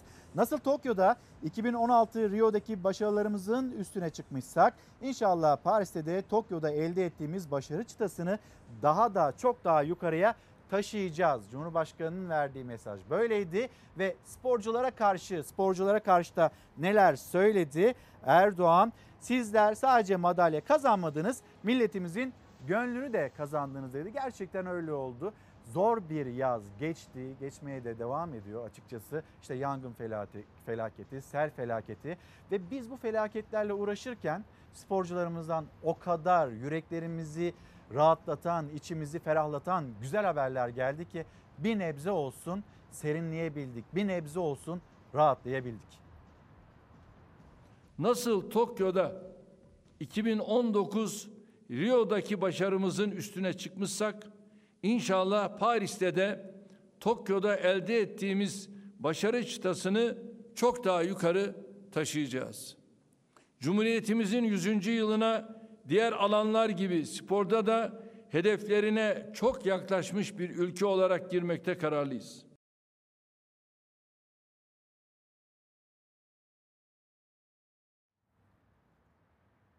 Efendim şimdi siyasette bir yalan tartışması yaşanıyor. İngiltere Savunma Bakanı Wallace'ın yapmış olduğu açıklama. Türkiye'de acaba bir göçmenler kampı mı kurulacak? Hadi Türkiye değil, Afganistan'a yakın Pakistan'da bir göçmen kampı mı kurulacak? İşte bu tartışmalar yaşanıyor. Milliyet gazetesi manşeti iki arada bir Kabil'de. Amerika Birleşik Devletleri otuz bir Ağustos'ta çekilebilecek mi? A B D Başkanı Biden'a Afganistan'dan çekilme tarihini ertelemesi için baskı yapılıyor. Taliban'sa uyardı. otuz bir Ağustos kırmızı çizgimizdir. Biz bir Eylül tarihi itibariyle ülkemizde yabancı asker görmek istemiyoruz e, diyor. E, orada yönetimi ele geçiren ve ülkede kaos yaşatan Taliban'dan yapılan açıklamalarda bu şekilde. Şimdi bir de Karar Gazetesi'ni rica edeyim senden İrfan. Karar Gazetesi'nin manşetine de baktığımızda anlaşmayı kiminle yaptınız? Karar Gazetesi'nin manşeti İngiltere'de göçmenler için Türkiye'ye adres gösterdi. Washington ve Brüksel'den sonra Londra'da Afgan göçmenlerin tahliyesinde Türkiye rotasını işaret etti. üç hafta içinde gelen üçüncü sinyal, bu açıklamalar neye dayanılarak, neye dayandırılarak sorusunu gündeme getirdi. Muhalefet liderleri dikkat çeken çıkışlara net ifadelerle tepki gösterdi. Bu ülkeler bir anlaşma var diye mi bu kadar cüretkar? Halkın iradesine, iradesine aykırı mutabakatlar Türkiye'nin egemenlik haklarının da ihlaldir. Siyasi parti liderlerinin yapmış olduğu açıklamalar, Ahmet Davutoğlu, İyi Parti lideri Meral Akşener ve C H P lideri Kemal Kılıçdaroğlu'ndan gelen açıklamalar, çarpıcı açıklamalar bu şekildeydi. Şimdi hemen bir o tartışmaya bakalım ama hatırlatalım da AK Parti sözcüsü Ömer Çelik'in açıklamasını. Türkiye'nin bir tane daha mülteci alacak kapasitesi yok ama bunun tartışması var. Tamam, bir isim, bir ülke söylenmedi ama çok öncesinde bakıyorsunuz Washington'da, Brüksel'de, Londra'da, kulislerde iki ülke konuşuluyor. Biri Türkiye, diğeri Pakistan. Erdoğan'a sorum şu: ben anlaşma yapmadım dediğin ülkeler artık Türkiye Cumhuriyeti'nin fikrini alma ihtiyacı dahi duymadan bunları söyleyebilecek hale mi geldi? Yoksa anlaşma yaptın diye mi bu kadar cüretkarlar? Hangisi doğru? Bir kere dürüst ol Erdoğan. İngiltere Savunma Bakanı'nın kaleme aldığı yazıda Türkiye'nin ismi bile geçmiyor. Okumaktan aciz birilerinin elinde kullanışlı sosyal medya şaklabanına dönen Kılıçdaroğlu'nun asırlık partiyi düşürdüğü durum üzücü. İngiliz Dışişleri Bakanı çıkıyor, Türkiye'de Afgan sığınmacılar için başvuru masası kuracağız diyor. Ona laf edeceklerine edemiyorlar. Dönüyorlar Kemal Kılıçdaroğlu'ya laf ediyorlar. Kardeşim o kadar biliyorsan sen kimsin kuruyorsun de. Mesele bitsin. Bir takım devletlerden açıklama yapılıyor. İşte Türkiye'de şöyle bir mekanizma kuracağız. Yapılan bir takım açıklamalar bizim gözümüzde hiçbir değeri yoktur. Hepsi yok hükmündedir. Türkiye egemen bir devlet olarak kararını kendisi verir. İngiltere Savunma Bakanı bir makale yazdı. Ankara toz duman oldu. İktidar ve muhalefet o makalenin içeriği konusunda karşı karşıya geldi. Yalan polemiği alevlendi. Muhalefet iktidarı diplomaside zayıf kalmakla, iktidarsa muhalefeti yalancılıkla suçladı. Artık başka ülkeler Türkiye üzerinden inisiyatif kullanır hale gelmişse Bu zelil bir diplomasi, çok açık söylüyorum. Bunun kabul edilebilmesi mümkün değil. Yaptıkları her şey yalan. Yanlarında zaten yalan makineleri var. Yalan üstüne yalan. Ortada gün gibi ortaya çıkmış tek adamın diplomasisinin baltayı taşa vurduğu örneklerin peşi sıra gelmesinden başka bir şey yoktur. Muhalefet bir süredir Erdoğan'ın A B D Başkanı Biden'la görüşmesinde gizli anlaşmanın yapıldığını ve Afgan düzensiz göçünün başladığını iddia ediyordu.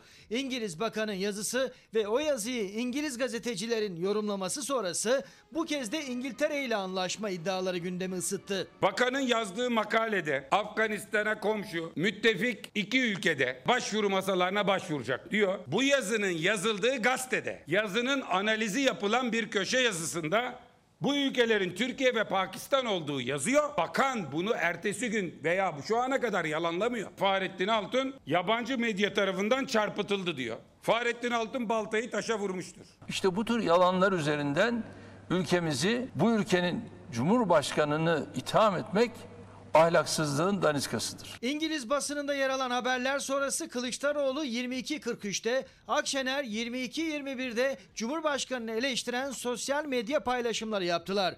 Akşener B B C Türkçe'nin haberini alıntılayarak paylaşım yapmıştı. Yeni günde B B C Türkçe haberde atıf hatası yapıldı diyerek paylaşımı kaldırdı. Liderlerin paylaşımları sonrası yirmi iki elli yedide de Dışişleri Bakanlığı'ndan tüm bu haberleri reddeden yalanlama geldi. Millet İttifakı karşı çıkmasa ülke çıkarlarını korumak aklınızdan dahi geçmiyor. Biz sesimizi çıkarıyoruz. Yarım saat sonra siz uyanıyorsunuz. Antetli A dört bakanlığına dönüştünüz. Yüzlerce yıllık hariciye geleneğimize yazık. Dışişleri Bakanlığı ürkek bir yalanlama yayınlıyor. Çünkü kimse Recep Tayyip Erdoğan'ın oturup da İngiltere ile ne pazarlık yaptığını bilmiyor. Tartışmaların gölgesinde Cumhurbaşkanı Erdoğan da sosyal medyadan Afganistan'daki gelişmeler ve yaşanan göç dalgası ile ilgili son üç gün içinde yedi liderle yapılan diplomasi trafiğinde neler konuşulduğunu aktardı. Türkiye'nin bir tane daha fazla mülteci alacak, bu yükü kaldıracak bir kapasitesi yoktur. Huriye Hanım günaydın. Diyor ki Huriye Hanım, İlker Bey yeter vallahi aşı reklamı yapıp duruyorsunuz. Aşı reklamı yapmaktan vazgeçin. E, bu kadar ölüm vaka varken yalan haber peşinde koşmayın. Huriye Hanım aşı olmak istemiyor anladığımız kadarıyla. E, aşıyla ilgili ciddi endişeleri var. O tabii ki sizin kararınız Huriye Hanım, ben buna hiçbir şey söyleyemem. Aşı konusunda bir ısrar yok, bir kural konulmadı. Olmak istemezseniz olmayın, tabii ki olmayın. Ama bu konudaki yetkililer, onların yaptığı açıklama hepsinden önemli. Bilimsel verilere lütfen bir bakın, bir göz atın ve ona göre de kararınızı sizler verin. Elbette ben hiçbir şey diyemem ki Huriye Hanım, bu sizin kararınız. Ee, Hayat Hanım, Hayat Işık, günaydınlarımızı iletelim size de. Çok sağ olun, çok naziksiniz. Şimdi Sözcü Gazetesi, Sözcü Gazetesi'nin manşeti: polise hakaret eden A K P'li vekile halktan tepki yağdı. Kimse Türk polisine şerefsiz diyemez. Sözcü Gazetesi'nin manşeti. A K P'li Zeynep Gül Yılmaz'ın polise şerefsiz demesi vicdanları yaraladı. Polisimin yanındayım mesajı atan vatandaşlar vekile istifa çağrısı yaptı. Bunu muhalefetten bir vekil yapsa iktidar ve yandaşları topa tutardı dedirten olay Mersin'de yaşandı. A K P milletvekili Zeynep Gül Yılmaz aracının trafik polisi tarafından durdurulmasına öfkelendi. Bir öfke patlaması yaşadım dedi zaten kendisi. Yılmaz kendisine durumu izah eden polisle konuşurken şerefsiz ve ekibine tükürürüm dedi. Çemkirme dedi, içeriye tükürük, tükürükler geliyor dedi. Bu cümleleri de duyduk maalesef. A K P'li vekilin çirkin sözleri C H P'li Ali Mahir Başarı'nın yayınladığı videoyla ortaya çıktı. Bu hakaret infial yarattı. Sosyal medyada polisimin yanındayım etiketi açıldı. Vatandaşlar kimse Türk polisine şerefsiz diyemez, o vekil istifa etmeli mesajını attı. İstifa eder mi? Tabii ki böyle bir şey hani Türkiye'de çok uzun süredir yok. E, istifa etmez. Ancak hani böyle görevden affını isteme, öyle şeyler söyleniyor. O da pek mümkün gözükmüyor. Hakaret eden A K P'li vekile A K P'den de tepkiler geldi. AK Parti'nin önemli isimlerinden Şamil Tayyar. Diğer bir önemli isim AK Parti Grup Başkan Vekili Bülent Turan. Onlardan da sert çıkışlar geldi. Hemen ona da bakalım. Bu tavır erdemli AK Partili'ye yakışmaz dediler. Bu tavır erdemli AK Partili'ye yakışmaz dediler. Sonrasında milletvekilinden Zeynep Gül Yılmaz'dan üzgünüm o kelimeleri sarf ettiğim için milletimizden özür diliyorum dedi ama polislerle ilgili bir özür duymadık. Şimdi o tartışmalar. Allah korusun bir saldırı olabilir. Uzaklaş bak, içeri çemkiliyorsun ya, tükürük geliyor içeriye, uzaklaş. Üzgünüm, keşke kamuoyu böyle bir konuyla meşgul edilmeseydi. Bir ihbar üzerine makam aracını durduran trafik polisine sarf ettiği ağır sözlerle gündeme oturdu AK Parti Mersin Milletvekili Zeynep Gül Yılmaz. Daha önce hakaret ve küfür iddialarını yalanlamıştı ama görüntüler ortaya çıkınca sosyal medya hesabından kendini savundu. Kim bu ihbar ediyor benim arabam? Kim ihbar ediyor? Senin adın ne? Bilgi vereceğim şimdi lütfen.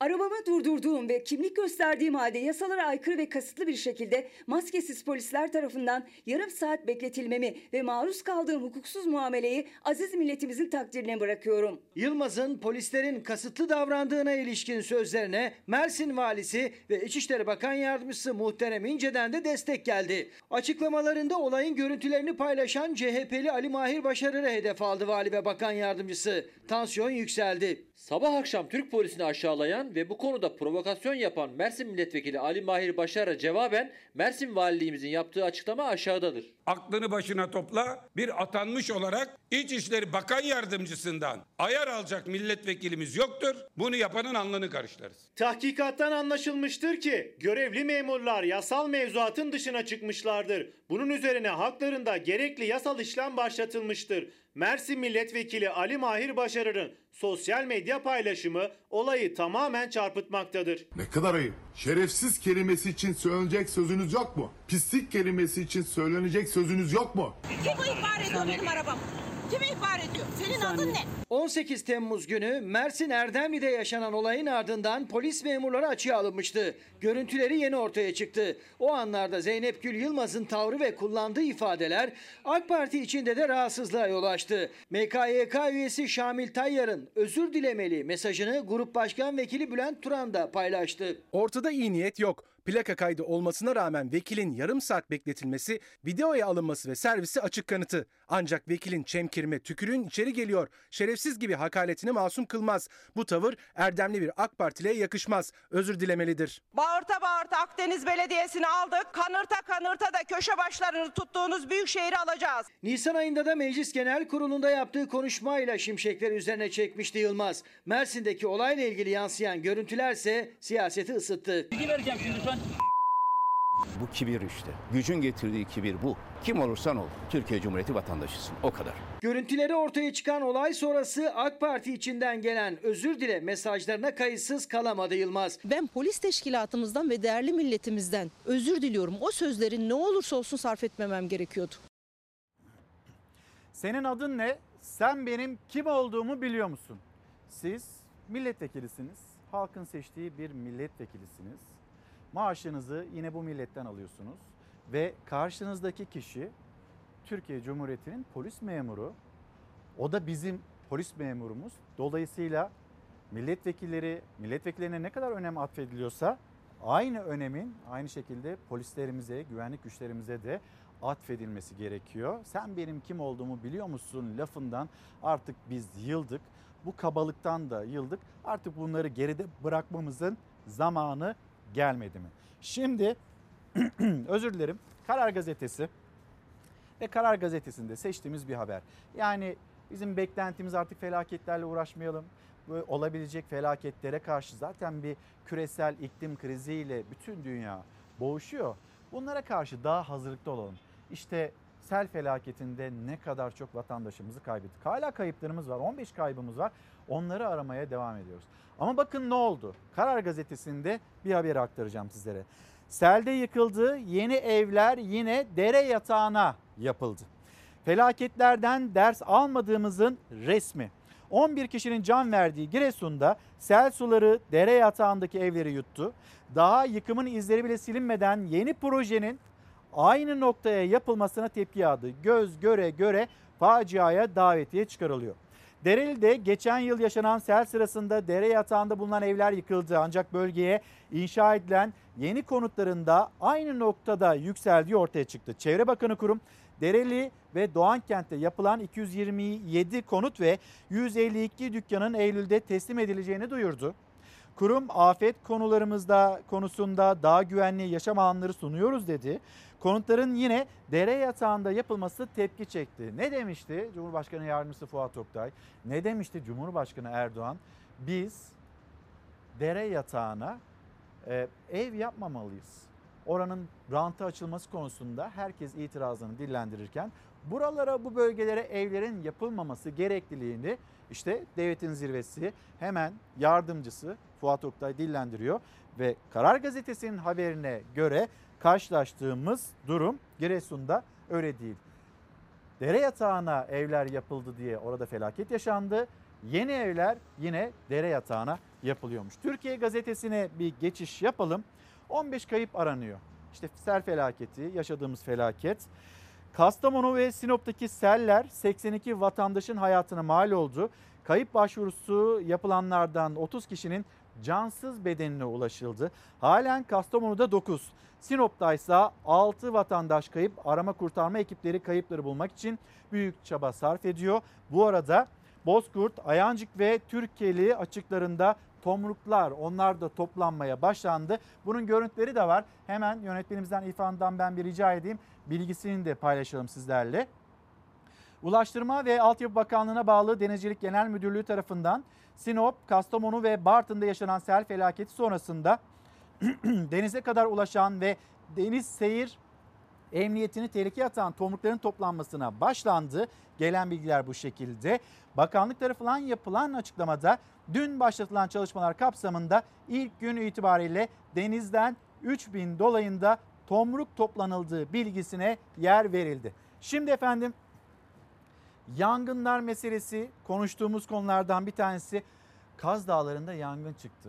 İda Dağı'nda yangın çıktı ve buna dair hem haberimiz var hem de Edremit Belediye Başkanı son durumu bizlere aktaracak Çalar Saat'te. Ekonomiyi konuşacağız. Bugün başlığımız benim beklentim. Sizlerden gelen çok sayıda mesaj var. Onları da aktaracağız. Müsaadenizle bir reklamlara gidelim. Dönüşte bir kez daha buluşalım. Günaydın bir kez daha. Çalar Saat devam ediyor. Yeni günün notlarını paylaşırken maalesef hani Antalya'da biz bunu yaşadık. Muğla'da yaşadık o yangın felaketlerini ve şimdi Balıkesir'de e, Milli Park'tan, yani Kaz Dağları Milli Parkı'ndan o alevler yükseldi. Az sonra oraya gideceğiz. Edremit Belediye Başkanı son durumu kendisinden öğrenmek istiyoruz. Gece nasıl geçti? Söndürme çalışmaları ya da soğutma çalışmaları acaba ne aşamada? Kendisine soracağız ama önce haberimiz. Bu kez ormanla birlikte yüreklerin de yandığı adres Kaz Dağları. Milli Park olarak koruma altındaki alanda bilinmeyen bir nedenle alevler yükseldi. Sabah saatlerinde başlayan yangın rüzgarın da etkisiyle büyüdü. on iki helikopter, üç uçağımız şu an havada. Balıkesir'in Edremit ilçesindeki Kaz Dağları Güre'de sabah saat dokuz on sekizde başladı yangın. Zor arazi şartları nedeniyle karadan müdahale edilemeyince kısa sürede büyüdü. Karadan ulaşımın olmadığı bölgelere dozerlerle açıldı yollar. Edremit Belediye Başkanı Selman Hasan Arslan öğle saatlerinde girişimlerimiz sonuç verdi diyerek duyurdu havadan müdahaleyi. Girişimlerimiz sonuç verdi. altı yangın söndürme uçağı yarım saat içinde bölgede olacak ve söndürme çalışmasına destek verecek. Rüzgar şiddetini arttırdı. Ancak bizler de mücadele Mücadelemize devam ediyoruz. Ne pahasına olursa olsun Kaz Dağları'nı koruyacağız. Deva Partisi Genel Başkanı Ali Babacan da maalesef ülkemizin doğal kaynakları yine küle dönüyor diyerek paylaştı yangını. Ruhsatsız altın madenine karşı mücadelede adı sıkça dile gelen Kaz Dağları'nda yürekler yangın yeri oldu. Balıkesir Büyükşehir Belediyesi ve Valiliği de iki yangın söndürme uçağı ve sekiz helikopterin yönlendirildiğini açıkladı. Tatil için denize girenler hemen yanlarından su olan helikopterleri şaşkınlıkla izledi. Saatler yirmi iki kırk ikiyi gösterdiğinde Edremit Belediye Başkanı Selman Hasan Arslan bölgede karadan soğutma çalışmalarının sürdüğünü duyurdu. Endişeli yüreklerde bir nebze soğudu. Saatler gece sıfır bir otuz dokuzu gösterdiğinde ise bazı bölgelerden yeniden alevlerin yükseldiği bilgisini paylaştı Edremit Belediye Başkanı. Bazı bölgelerde yanan yerler oluyor ancak ekiplerimiz bölgede ve soğutma çalışmaları sırasında anında müdahale ediliyor. Bu saat itibariyle yangın tamamen kontrol altına alınmış durumda. Sabah saatlerinde gün ışığınca ise bölgeden dumanların yükselmeye devam ettiğini kaydetti haber kameraları. Müdahale için helikopterler yeniden havalandı. Efendim şimdi hemen Balıkesir Edremit'e döneceğiz. Gece boyunca uykusuz bir şekilde o yangınla ilgili mesaiye devam eden isim Edremit Belediye Başkanı Selman Hasan Arslan. Aynı zamanda Sayın Vali Hasan Işıldak da, o da gece boyunca e, takip eden, buradaki durumu, yangını ve alevlerin kontrol altına alınma sürecini takip eden isimdi. Ama şimdi biz Edremit Belediye Başkanı Selman Hasan Arslan'la görüşeceğiz. Efendim günaydın. Beni duyabiliyor musunuz? Günaydın, duyuyorum. Alo. Efendim şimdi az önce haberimizde paylaştık. İşte Kaz Dağları Milli Parkı'nın içinde e, o yangın devam ediyor. Güre'nin yükseklerinde, Altınolluk ve Güre civarında o milli parkın içinde yangının devam ettiği bilgisi var. Ama sonrasında dün on dokuz on dokuz itibariyle kontrol altına alındığı ile ilgili sosyal medya paylaşımınız da oldu. Şimdi gece evet, nasıl geçti? Şu anda acaba durum nedir? Sizden öğrenebilir miyiz? Tabii ki. Şimdi dün sabah dokuz sıralarında başlayan, derin sarp kayalık bir vadide başlayan yangın, rüzgarın da etkisiyle, dün iyi bir rüzgar vardı, rüzgarın da etkisiyle oradan bir yayılma eğilimi gösterdi. Bir miktar yayıldı. Ve dolayısıyla saat on iki saat etkin bir müdahaleyle havadan ve karadan, helikopterler, uçaklar ve karadan da Orman Bölge Müdürlüğü, itfaiyeler ve bizim belediye ekiplerinin müdahalesiyle on iki saat altında e, o çıktığı yere yangın hapsedildi. Yani diğer e, yayılma yayılan yerlerde e, hakim olundu. Oralar söndürüldü ama çıktığı alan derin bir vadi olduğu için oraya e, karadan müdahale edemiyor ekipler. Dolayısıyla helikopterle müdahale ediliyordu. Helikopterler de gece uçamayınca e, orada gece saatlerinde bir alevlenme oldu. E, sabah da helikopterler oraya e, gerekli müdahaleyi ettiler. Şu anda oradaki de durumda hakimiyet var.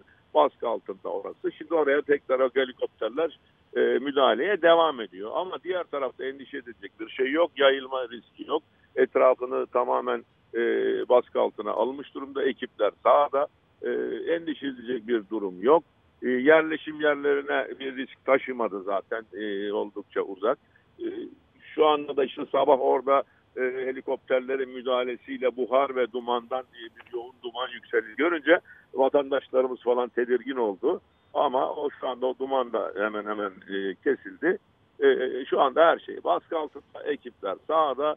E, çok da ciddi bir e, hektar orman kaybımız da olmadı. Yani e, güneydekilere benzemiyor. Kaz Dağları'nda çok şükür. Böyle, çok, böyle bir bilgi henüz, paylaşıldı mı efendim? Henüz bilgi, henüz bilgi e, alamadık ama çok fazla bir şey yok. O yayılmanın önünde iyi çalıştı ekipler havadan ve karadan. Orada zaten bir çok takım e, zafiyetler de şey, çok şükür. E, karadan çok şey bir yerdi, böyle sarp bir yer. Karadan müdahale e, zordu, imkanı yoktu. Sonra bizim işte iş makinelerimizle e, orayı bir açtık o şeylere, arazözlerin girmesine, orman e, araçlarının. Dolayısıyla ondan sonra etkin hale geldi. on iki saatte kontrol altında. Yerleşim yerinde bir tehlike yok. E, şu anda e, baskı altında her şey. Tabii ki Orman e, Genel Müdürlüğü yetkilileri bunu kontrol altında alındı diyemeyiz derler onlar teknik olarak. Ama şu anda vatandaş anlamında şu anda herhangi bir tedirginlik ya da endişe verecek yayılma durumu yok. Rüzgarda bugün oldukça sakin bir hava var. Rüzgarın da olmaması bir avantaj tabii bildiğiniz gibi. Dolayısıyla şu anda e, tam sakin. Tam onu soracaktım ve... Sayın Başkan. Yani inşallah rüzgar yoktur, yeniden bir parlama olmaz, ne bileyim bir yerden bir yere sıçramaz diyecektim ki evet, bugün rüzgarla ilgili de güzel bir bilgi verdiniz. Evet, rüzgar da oldukça sakin bir gün. Ee, şu anda deniz kenarından geçiyorum araçla. İnsanlar sabah saatlerinde itibaren denize giriyorlar. Oldukça da denizde durgun, çok e, güzel bir gün. Ee, bir yangın açısından da çok avantajlı rüzgarda olmaması. Ona da şükrediyoruz. Ee, Kaz Dağları'nı her ne olsa, pahasına olsa olacağız, ka- koruyacağız. Kaz Dağları çok önemli bir değer. Dünyada e, mitolojide bildiğiniz gibi İda Dağları olarak geçer. Çok evet, özel bir e, dağ silsilesidir. Ee, ama çok korktuk ama çok şükür ki ekiplere, herkese çok teşekkür ediyorum. Etkin ve e, çabuk bir müdahale sonucunda bir günde bu baskı altına alındı. Şu anda durum normal. Helikopter ve uçak olunca e, bu çıkan yangınları kontrol altına yani, alabilmek evet, ne kadar Dün, e, kolay, ne kadar da mümkün olabiliyor değil mi Sayın Başkan? Tabii ki hava müdahalesi önemli, çok önemli tabii ilk anda ama e, kara müdahalesi olmayınca da hakim olamıyorsunuz. Yani karadan, havadan tabii belli baskı altına alıyor. Evet. size ya da Sayın Valiye, Hasan Bey, Hasan Işıldağ, acaba hani bu yangın neden çıktı? Bununla ilgili bir bilgi geldi mi? Ya da bu konudaki araştırmalar devam mı ediyor? Şimdi ben ancak şunu söyleyebilirim. Ben bu Kaz Dağları'nda zaten eteğinde doğmuş, büyümüş bir insanım. Yani köyüm Mehmet Alan köyüdür ve Kaz Dağları'nda e, onun kültürüyle büyümüş bir insanımdır. Bu sabah dokuz saatlerinde başladığı için bu yangın, bunun normal doğal koşullarda olmuş bir yangın olmadığı çok açık. Ne demek bu? Bu insan eliyle, insan marifetiyle çıkmış. Çünkü saat dokuzda özellikle Ağustos'un ikinci yarısında e, şeydir yani kıra deriz, çiğ deriz, yağar böyle Kaz Dağları'nda. Onlar nemlidir, ıslaktır o şeyler, otlar veya işte kurumuş şeyler.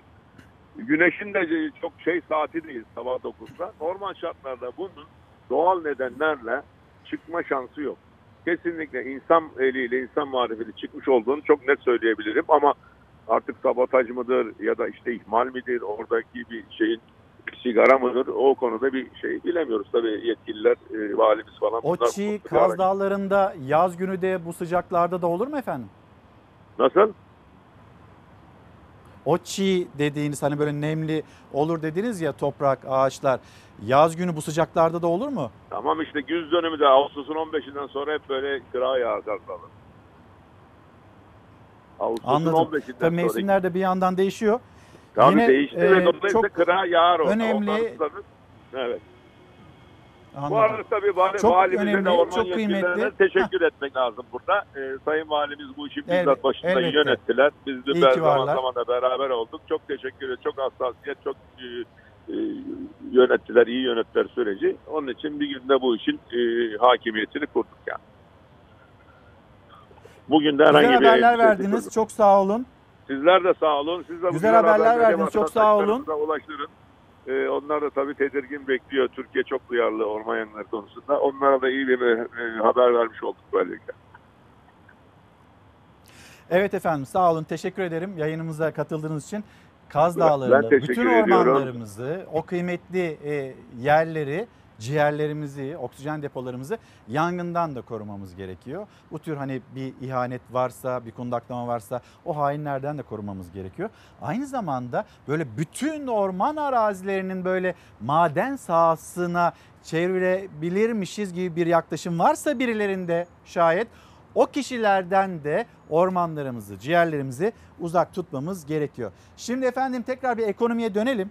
Ekonomiye dönerken bir Korkusuz Gazetesi diyelim ve bugünkü başlığımızı da hatırlatalım. Benim beklentim bugünkü başlığımız ve Korkusuz Gazetesi'nin manşeti. İktidar iki bin yirmi iki için yüzde beş artı yedi maaş zammı ve enflasyon farkı verdi.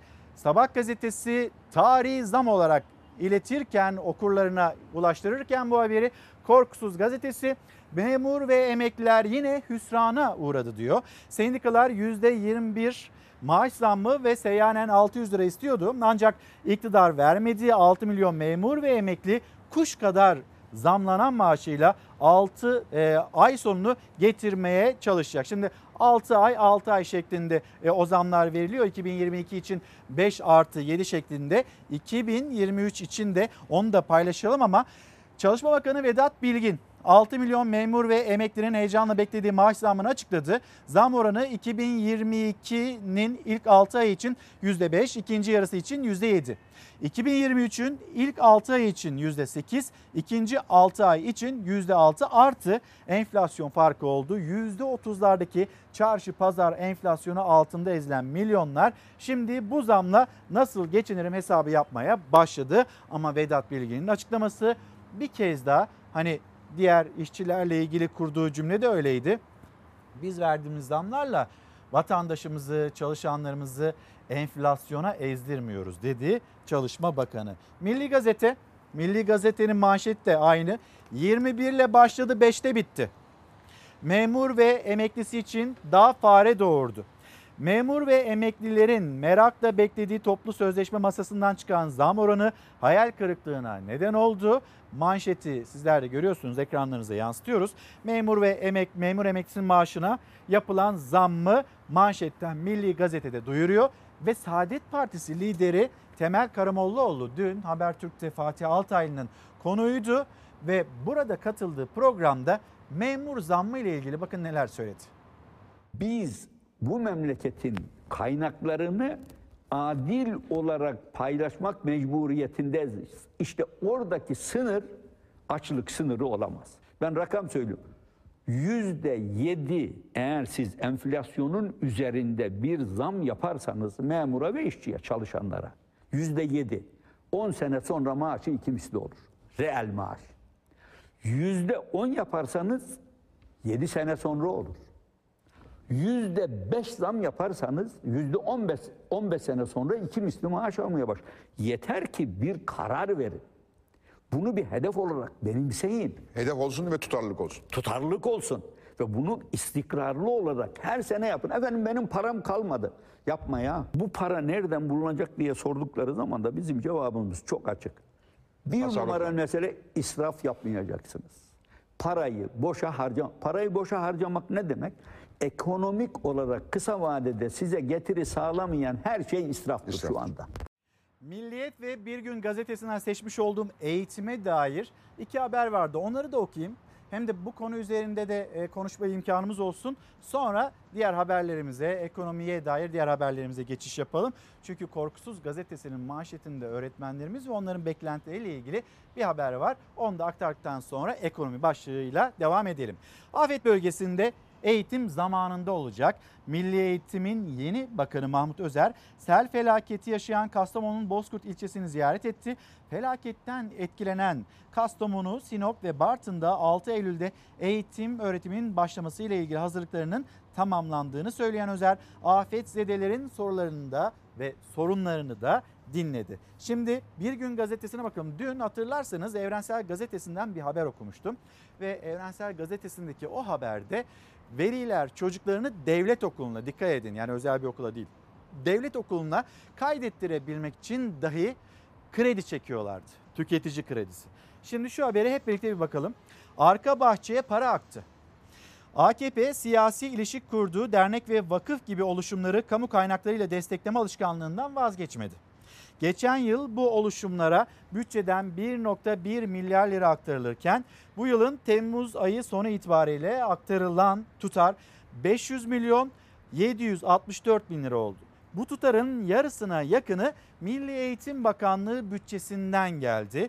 Bakanlığın bütçesinden geliyor bu kadar para ve on sekiz yılda aktarılan tutar on milyar lirayı geçti. Hazine ve Maliye Bakanlığı verilerine göre bu kuruluşlara bütçeden yapılan yardımlar iki bin dört iki bin yirmi yılları arasında yüz yirmi iki kat artmış. Dernek, vakıf ve birlikler genel bütçe kapsamındaki bu kuruluşların yanı sıra özel bütçeli kuruluşların bütçelerinden de pay almışlar. Ve yine en büyük yardımı on dört milyon üç yüz altmış dokuz bin lirayla Türk Standartları Enstitüsü yaptı deniliyor. Şimdi Milli Eğitim Bakanlığı'ndan kaynaklar aktarılıyor.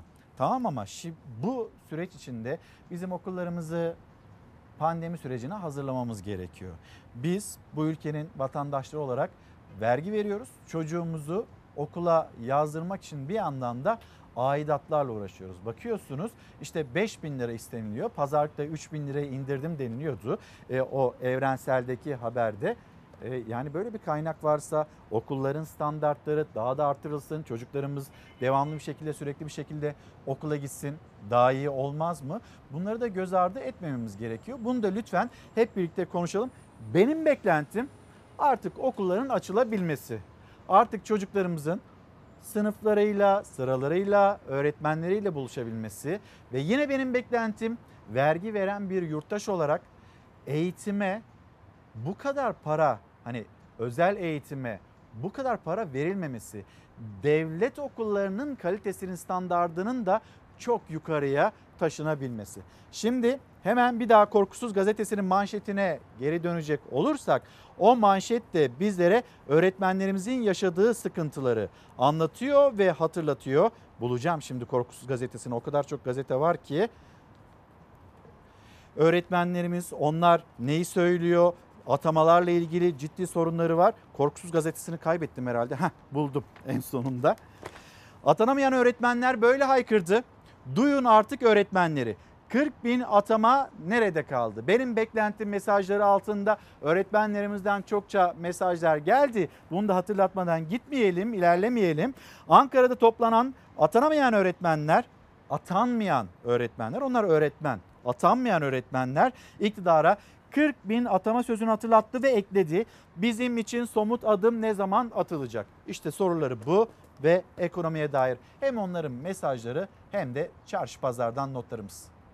Ağustos ayı kırılma noktasıdır ve Ağustos ayı ile beraber de artık biz düşük enflasyona İnşallah geçecek. Enflasyon patladı. iki bin on altıdan bu yana ise Türk lirası enflasyon karşısında yüzde otuz dört değer kaybetti. Şimdi böyle olunca halk fakirleşiyor. Erdoğan enflasyonda Ağustos sonrasına dair olumlu beklentiler içindeyken Davutoğlu enflasyon patladı, ekonomi kötü yönetiliyor dedi. Muhalefetin okları ekonomi yönetimine çevrildi. Cumhurbaşkanı faizcilere çalışıyor. Bunun sebebi faiz lobisine hizmet eden yüksek faiz, yüksek kur, yüksek enflasyon gibi şer üçgenini Türkiye'nin başına musallat eden bu iktidar.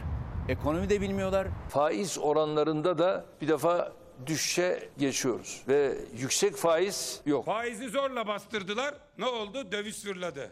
Döviz yükselmesin, buradan ben döviz veririm diye diye diye yüz yirmi sekiz milyar dolarımızı yediler. Gelecek dönemin yargılama konusu. Enflasyon faiz tartışması yüz yirmi sekiz milyar dolar siyasileri karşı karşıya getirirken Birleşik Kamu İş Ağustos ayının bir önceki ayına göre açlık ve yoksulluk sınırlarını açıkladı. dört kişilik bir ailenin açlık sınırı üç bin beş yüz seksen dokuz, yoksulluk sınırı da on iki bin üç yüz doksan yedi liraya kadar çıktı. Bütün öğretmen adaylarının sesi olmak için geldim. Allah rızası için yalvarıyorum size. Bu çocukları mağdur etmeyin. Sayın Cumhurbaşkanımıza buradan sesleniyorum. Bu çocuklarımızın sesini duyun. En az kırk bin atama bekliyoruz. Atama bekleyen öğretmen adayları aileleriyle birlikte Ankara'da toplandı, iktidara seslendi. kırk bin atama isteklerini tekrarladılar. yüzde yedi büyüme, kırk bin nerede? Sinan Bey günaydın, Sinan Sözmen. Benim beklentim aslında hepimizin çok beklentisi var ama kısıtlamalar bu beklentilerimizi tüketti e, mesajını paylaşmış bizimle. Nurcan Hanım selamlar. Benim beklentim ülkemde sağlık ve sağlıklı ve huzurlu olmak. Hepimizin isteği, dileği, temennisi bu. Ve ekonomik anlamda da evimizi rahatça geçindirebildiğimiz bir ülke neden olamıyoruz? Biz gıda enflasyonundan bahsediyoruz. Mevsiminde bile her şeyi çok pahalı tüketiyoruz. Dün söyledim, bugün tekrar söyleyeyim, hatırlatayım müsaade ederseniz. Yani domates her yerde yetişiyor. Memleketimizde yetişiyor.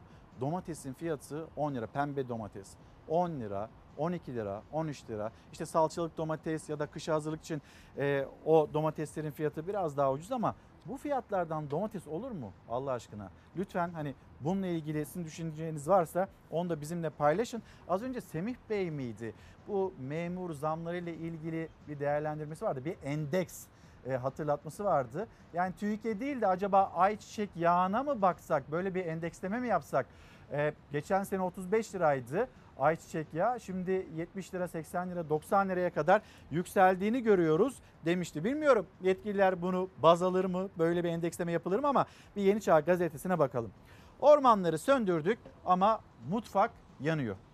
Türkiye'yi yasa boğan yangınlar mutfağa da vurdu. Tarım alanları ve seraların yanmasıyla gıda enflasyonu yüzde kırkla tavan yaptı. Sebze fiyatları Ağustos ayı itibariyle yüzde seksen bir virgül yedi, meyve yüzde altmış sekiz virgül sekiz, bakliyatsa yüzde yirmi dokuz virgül iki zamlandı. Şimdi biz acaba hani böyle asgari ücretleri aslında e, sorayım ben bu soruyu.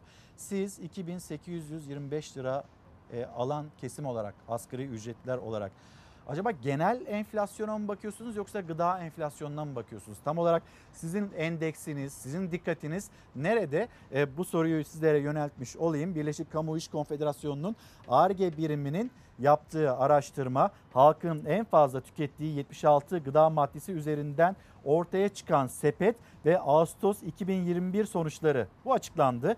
Sepete dahil edilen gıda ürünlerinin on iki aylık ortalamalarının bir önceki dönemdeki fiyatlarla karşılaştırılarak hesaplanan ortalamalarına göre temel fiyat gıda fiyatlarının yüzde otuz bir virgül dokuz oranında bir artışın meydana geldiğinin olduğunu hatırlatalım sizlere. Şimdi o endeksleme ne kadar yerinde, ne kadar isabetli olur?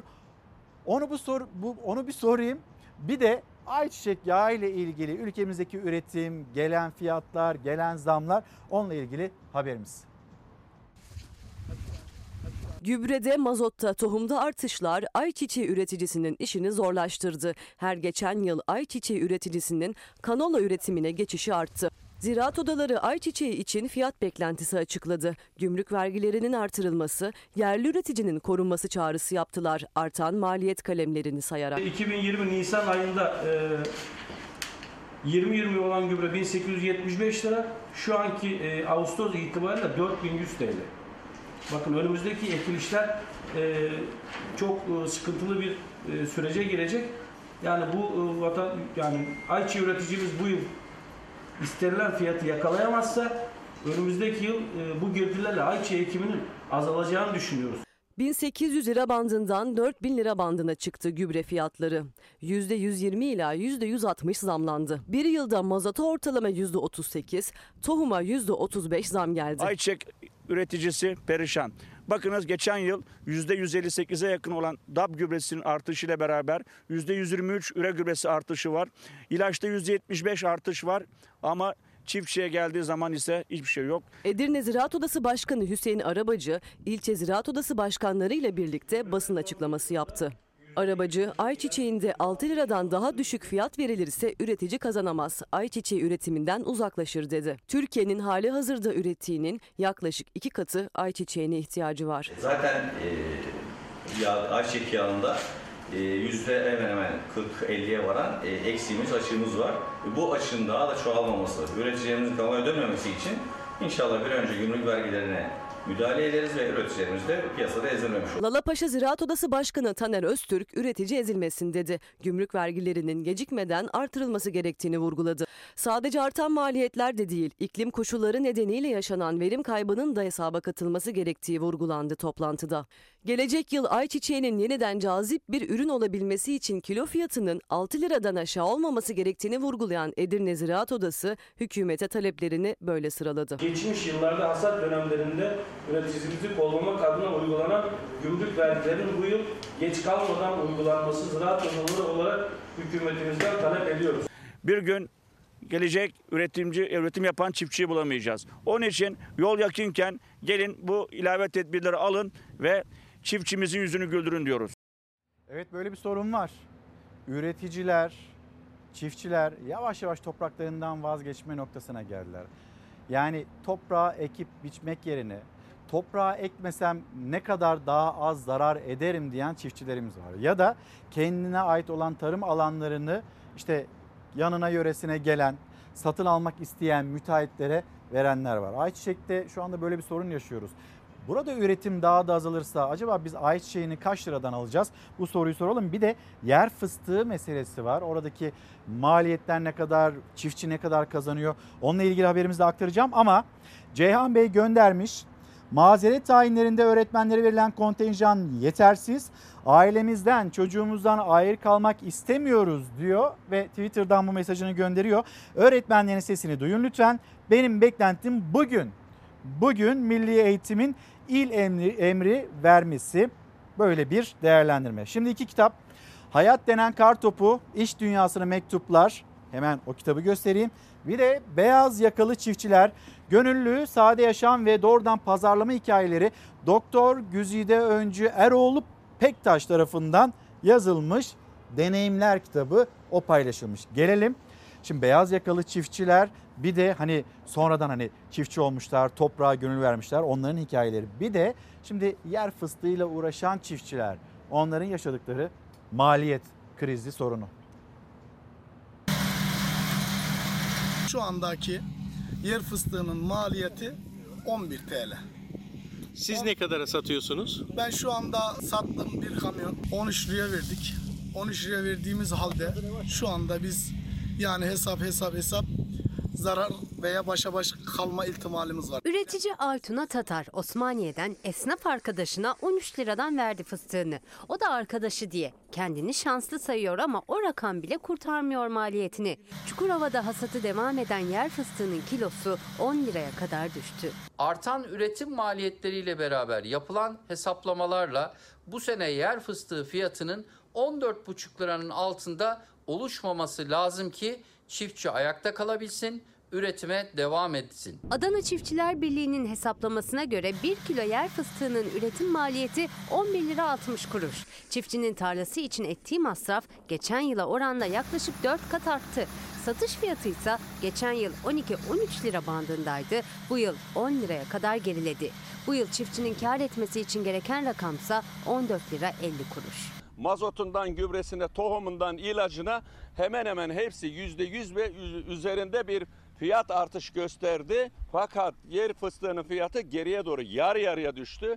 Bu fiyatlarla üretici, yer fıstığı üreticisi bunun altından kalkamaz. Üreticilerimiz genelde karpuzdan sonra yer fıstığı ekmekte bölgemizde.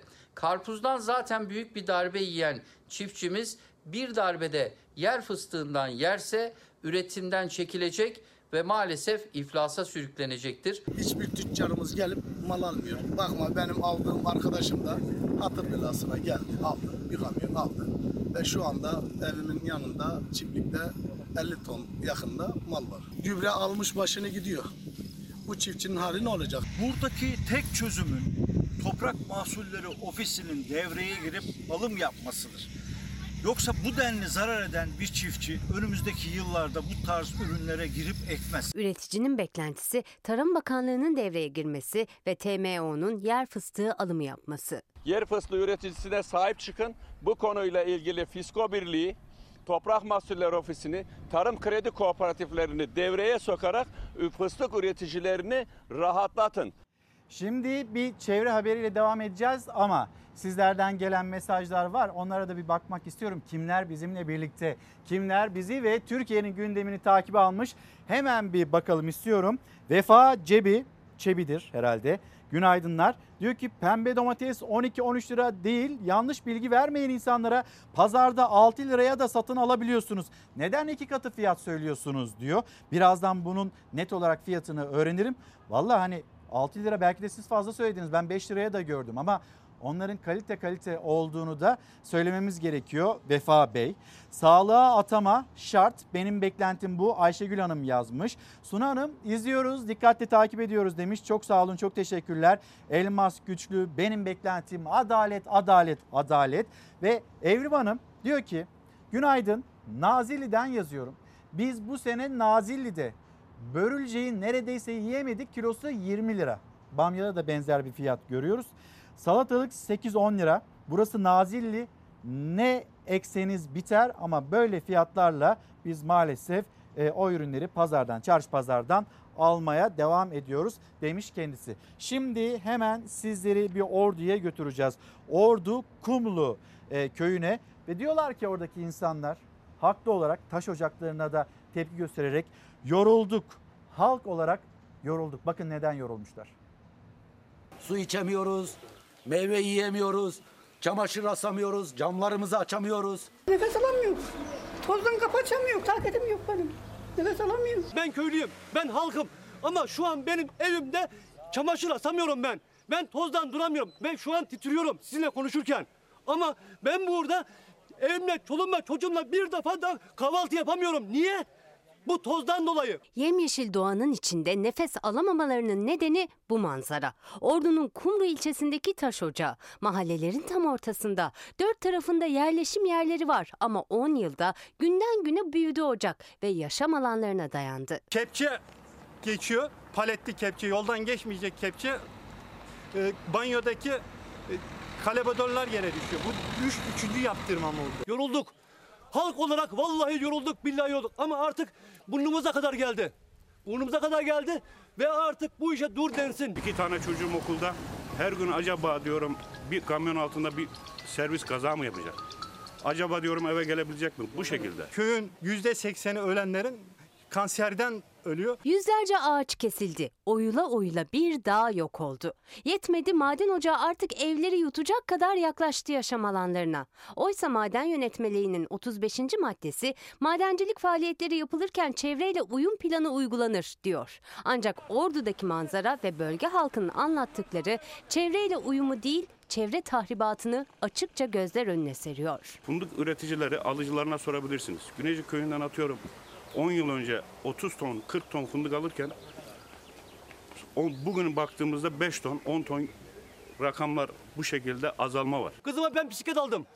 Ben kızım yola çıkma diyorum. Ben yalvarıyorum, yalvarıyorum. İddiaya göre taş ocağındaki plansız delme, patlatma faaliyetleri nedeniyle evler zarar görüyor. Ocağın neredeyse iki üç metre mesafede evler var. Ocaktan çıkan tonlarca kayaların taşındığı harfiyat kamyonları da dar köy yollarından geçiyor. Fındık dallarının rengi griye döndü. Mısır lahana tarlalarında, arı kovanlarında verim düştü. Bölge halkına göre her şeyden önemlisi su kaynakları tükendi. En büyük sorunumuz zaten yoldan önemli suyumuz yok. Biz su, Çakıl Ocağı bizim suyumuzu bitirmiş tamamıyla. on beş gündür ben lavaboya gitmeye korkuyorum, suyumuz yok. E, özür dilerim, yıkanamıyoruz kardeşim, tek kelime. Yok yani böyle bir şey. Burası su havzası dedik, dört cephesi mahalle, aynı zamanda ortasında su havzası var burada. Ben bunu yaptım, ben üç dört sefer ihbar ettim. Ne gelen oldu ne giden oldu. Güneycik köyünde bu taş ocağı açılalı Beş kere ben nezarette yattım. Sayın Büyüklerimiz Tayyip Erdoğan'ımız diyor ki iki bin yirmi çağ atlıyoruz. Çağ atlamak nerede kardeşim? Biz çağı nasıl atlıyoruz? İp mi atlıyoruz? Yok böyle bir şey. Gelsinler görsünler köyümüzü. Köylülerin madene karşı başlattığı hukuk mücadelesi sürüyor ancak artık dayanacak güçleri kalmadı. Vallahi zor durumdayız. Devletten de yardım bekliyoruz. Bu taş ocağı bir an önce kapanması lazım Güneycik köyünde. Bu Yok. Güneycik köyüne düşmanlık yapmasınlar daha fazla. Şimdi bir akşam gazetesine bakacağız, dünya gazetesine bakacağız ama sizlerden gelen domatesle ilgili. Hani Vefa Bey çok fazla söylüyorsunuz, öyle bir fiyat yok. on liranın üstünde nerede varmış domates demişti ya bir izleyicimiz. Şimdi onunla ilgili bir görsel göndermiş izleyicimiz. Kilosu on dört lira kırk kuruşa var, yirmi yedi liraya var, yirmi beş lira doksan liraya var. Hani bu fiyatlardan da domatesler satılıyor. Burada önemli olan galiba Osman Seçer'in de dikkat çektiği konu. O da diyor ki, sadece ayçiçek yağı değil, Türk kahvesi iki hafta önce kilosu otuz otuz iki liraydı, şimdi altmış lira. Bu fiyatları denetleyen kimse yok mu? Yani tamam, piyasa serbest piyasa da ya birisi de çıkıp bunları denetlemez mi kardeşim? Bu fiyattan satılır mı demez mi? Ya da bu soru sorulduğunda çiftçiden alacakları yanıttan mı çekiniyorlar acaba? Siz bizim ne kadar maliyet baskısı altında üretim yapmaya çalıştığımızı biliyor musunuz? Hani böyle bir yanıttan çekindikleri için mi? Neyse, kağıt uçtu. Acaba böyle bir yanıttan kaçındıkları için mi girmiyorlar o topa? Ama önemli olan denetlemelerin de yapılması. Şimdi bir akşam gazetesine bakayım. Orada e, Serhat abi kağıdı da verebilir misin? Akşam gazetesinde, teşekkür ederim, deniliyor ki memur zammı ile ilgili, memur zammında mutlu son. Güzel, harika, iki bin yirmi iki yılı için verilen de iki bin yirmi üç yılı için verilen de çok hani önemli, kıymetli ve mutlu son deniliyor. iki bin yirmi ikide yüzde on iki, iki bin yirmi üçte yüzde on dört. Akşam gazetesi mutlu son, bu pazarlığı mutlu son olarak değerlendirmiş. Şimdi burada mutlu bir son var da, tüketicinin bu enflasyonla ilgili kaygıları da var. Onu da aktaralım. Dünya Gazetesi, Dünya Gazetesi'nde tüketici enflasyon iyimserliğini yitirdi. Merkez Bankası'nın fiyat istikrarına yönelik olarak dikkat çektiği enflasyon beklentilerindeki bozulma tüketici tarafında da tarihi yüksek seviyeye ulaştı. TÜİK'in açıkladığı Ağustos ayı tüketici güven endeksi yüzde yetmiş sekiz virgül beş seviyesiyle yılın en düşük ikinci seviyesine geriledi.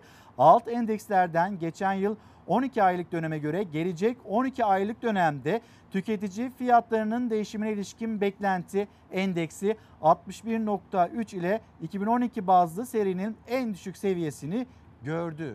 yüzde yetmiş sekizler deniliyor Dünya Gazetesi'nde sorulmuş. Merkez Bankası, piyasalar, bunlar araştırılmış. Sonra da piyasalara olan güven bu şekilde ölçümlenmiş ama zammımız mutlu sonla da bitmiş akşam gazetesine göre. Şimdi bir de buğday rekoltesi.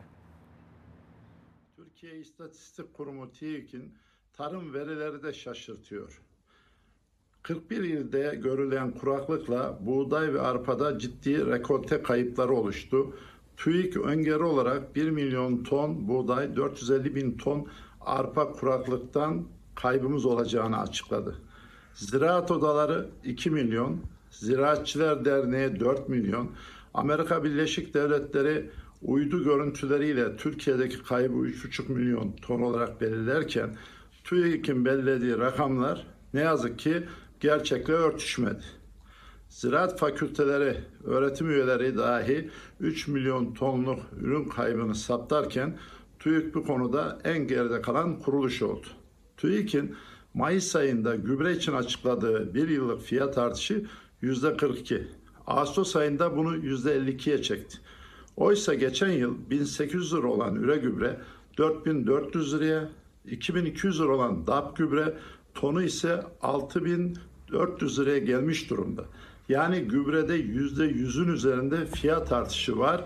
Buna rağmen bu fiyat artışlarının yarısı kadar bir oranı TÜİK kamuoyuna bir yıllık artış olarak bildiriyor. Keza işsizlik rakamını iki buçuk puan düşürerek Türkiye'deki işsizliği düştü gösteren TÜİK, aynı zamanda memur ve emekli maaş dönemlerinde enflasyonu da düşük gösteriyor ve böylece kurum olarak güvenilirliği kamuoyunda tartışılıyor. TÜİK yaptığı açıklamada uluslararası verileri dikkate alarak hesaplamalar yaptığını söylüyor.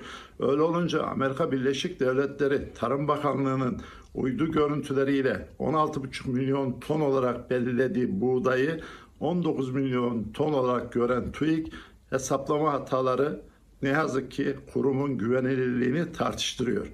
Ülkemizde tarımda yaşanan sorunları küçültmek yerine gerçeğin görülmesi ve tarımda oluşan sorunlara ciddi çözümler getirilmesi gerekir.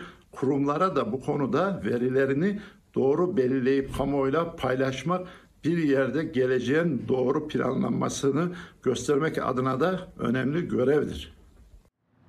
Şengül Hanım, günaydınlar. Ev tüpü yüz altmış lira olmuş. Yağ fiyatı malum, bebek bezleri yirmi günde otuz lira zamlanmış diyor. Bir başka izleyicimiz Bedriye Hanım, Didim'de yaşıyorum. Fiyatlar o kadar pahalı ki anlatamam sizlere diyor. Yani bunu görmeden, bunu bilmeden, bunu anlatmadan, paylaşmadan nasıl doğru sonuçlara ulaşacağız?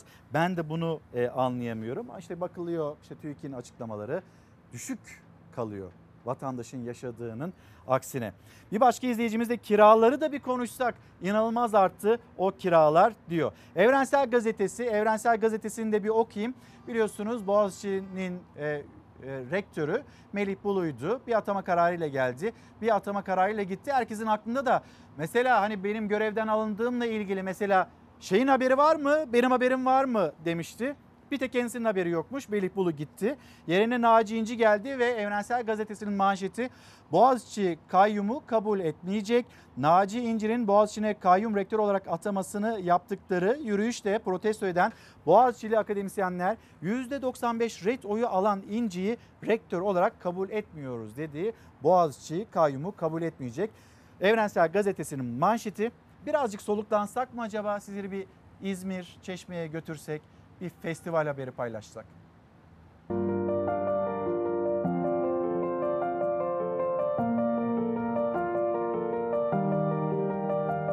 Sinemanın iyileştirici gücü doğaya, yani geleceğe umut olmak için çıktı bu kez yola.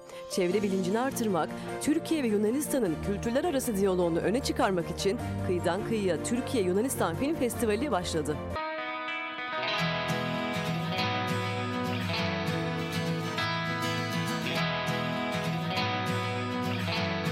Çeşme Belediyesi, Kültür Bakanlığı Sinema Genel Müdürlüğü ve İzmir Sinema Kültür ve Eğitim Derneği işbirliğiyle düzenlenen Kıyıdan Kıyıya Türkiye-Yunanistan Film Festivali birçok festivalden farklı etkinliklere imza attı. on dokuz yirmi dört Ağustos tarihleri arasında Çeşme'de başlayan festivalde sadece film gösterimleri yoktu. Festival aynı zamanda çevreye karşı farkındalık yaratmayı misyon edindi. Ülke olarak çok zor günler geçiriyoruz. Ayrıca dünyamız çok büyük bir krizle karşı karşıya. Festival kapsamında film gösterimlerinin yanı sıra davetliler kıyı temizliği yaptı. Sürdürülebilir yaşam atölyeleriyle farkındalık yaratıldı. Üretim ve tüketime dair özellikle plastik kullanımının zararları raporlarla ortaya kondu.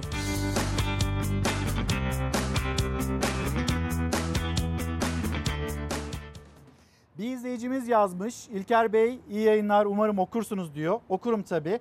Domates, patates, sebze, meyve fiyatları üreticimizden, çiftçimizden, köylümüzden ucuza ve uygun fiyattan çıkıyor. Ama hani gene o aracılar, market zincirler, onlar devreye girdiğinde fiyatlar yükseliyor diyor. Çok haklısınız, buranın denetlenmesi gerektiğini söylüyor izleyicimiz.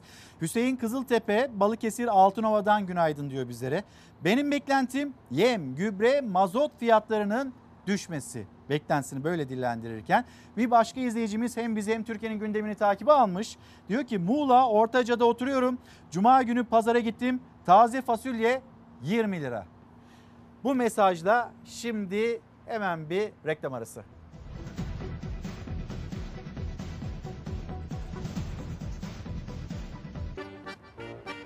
Günaydın bir kez daha. Çalar Saat'e nokta koyma vakti geldi. İki kitabımız var, onları da göstermek istiyorum. Gün Yüzü Ali Bektaş'a ait bir kitap.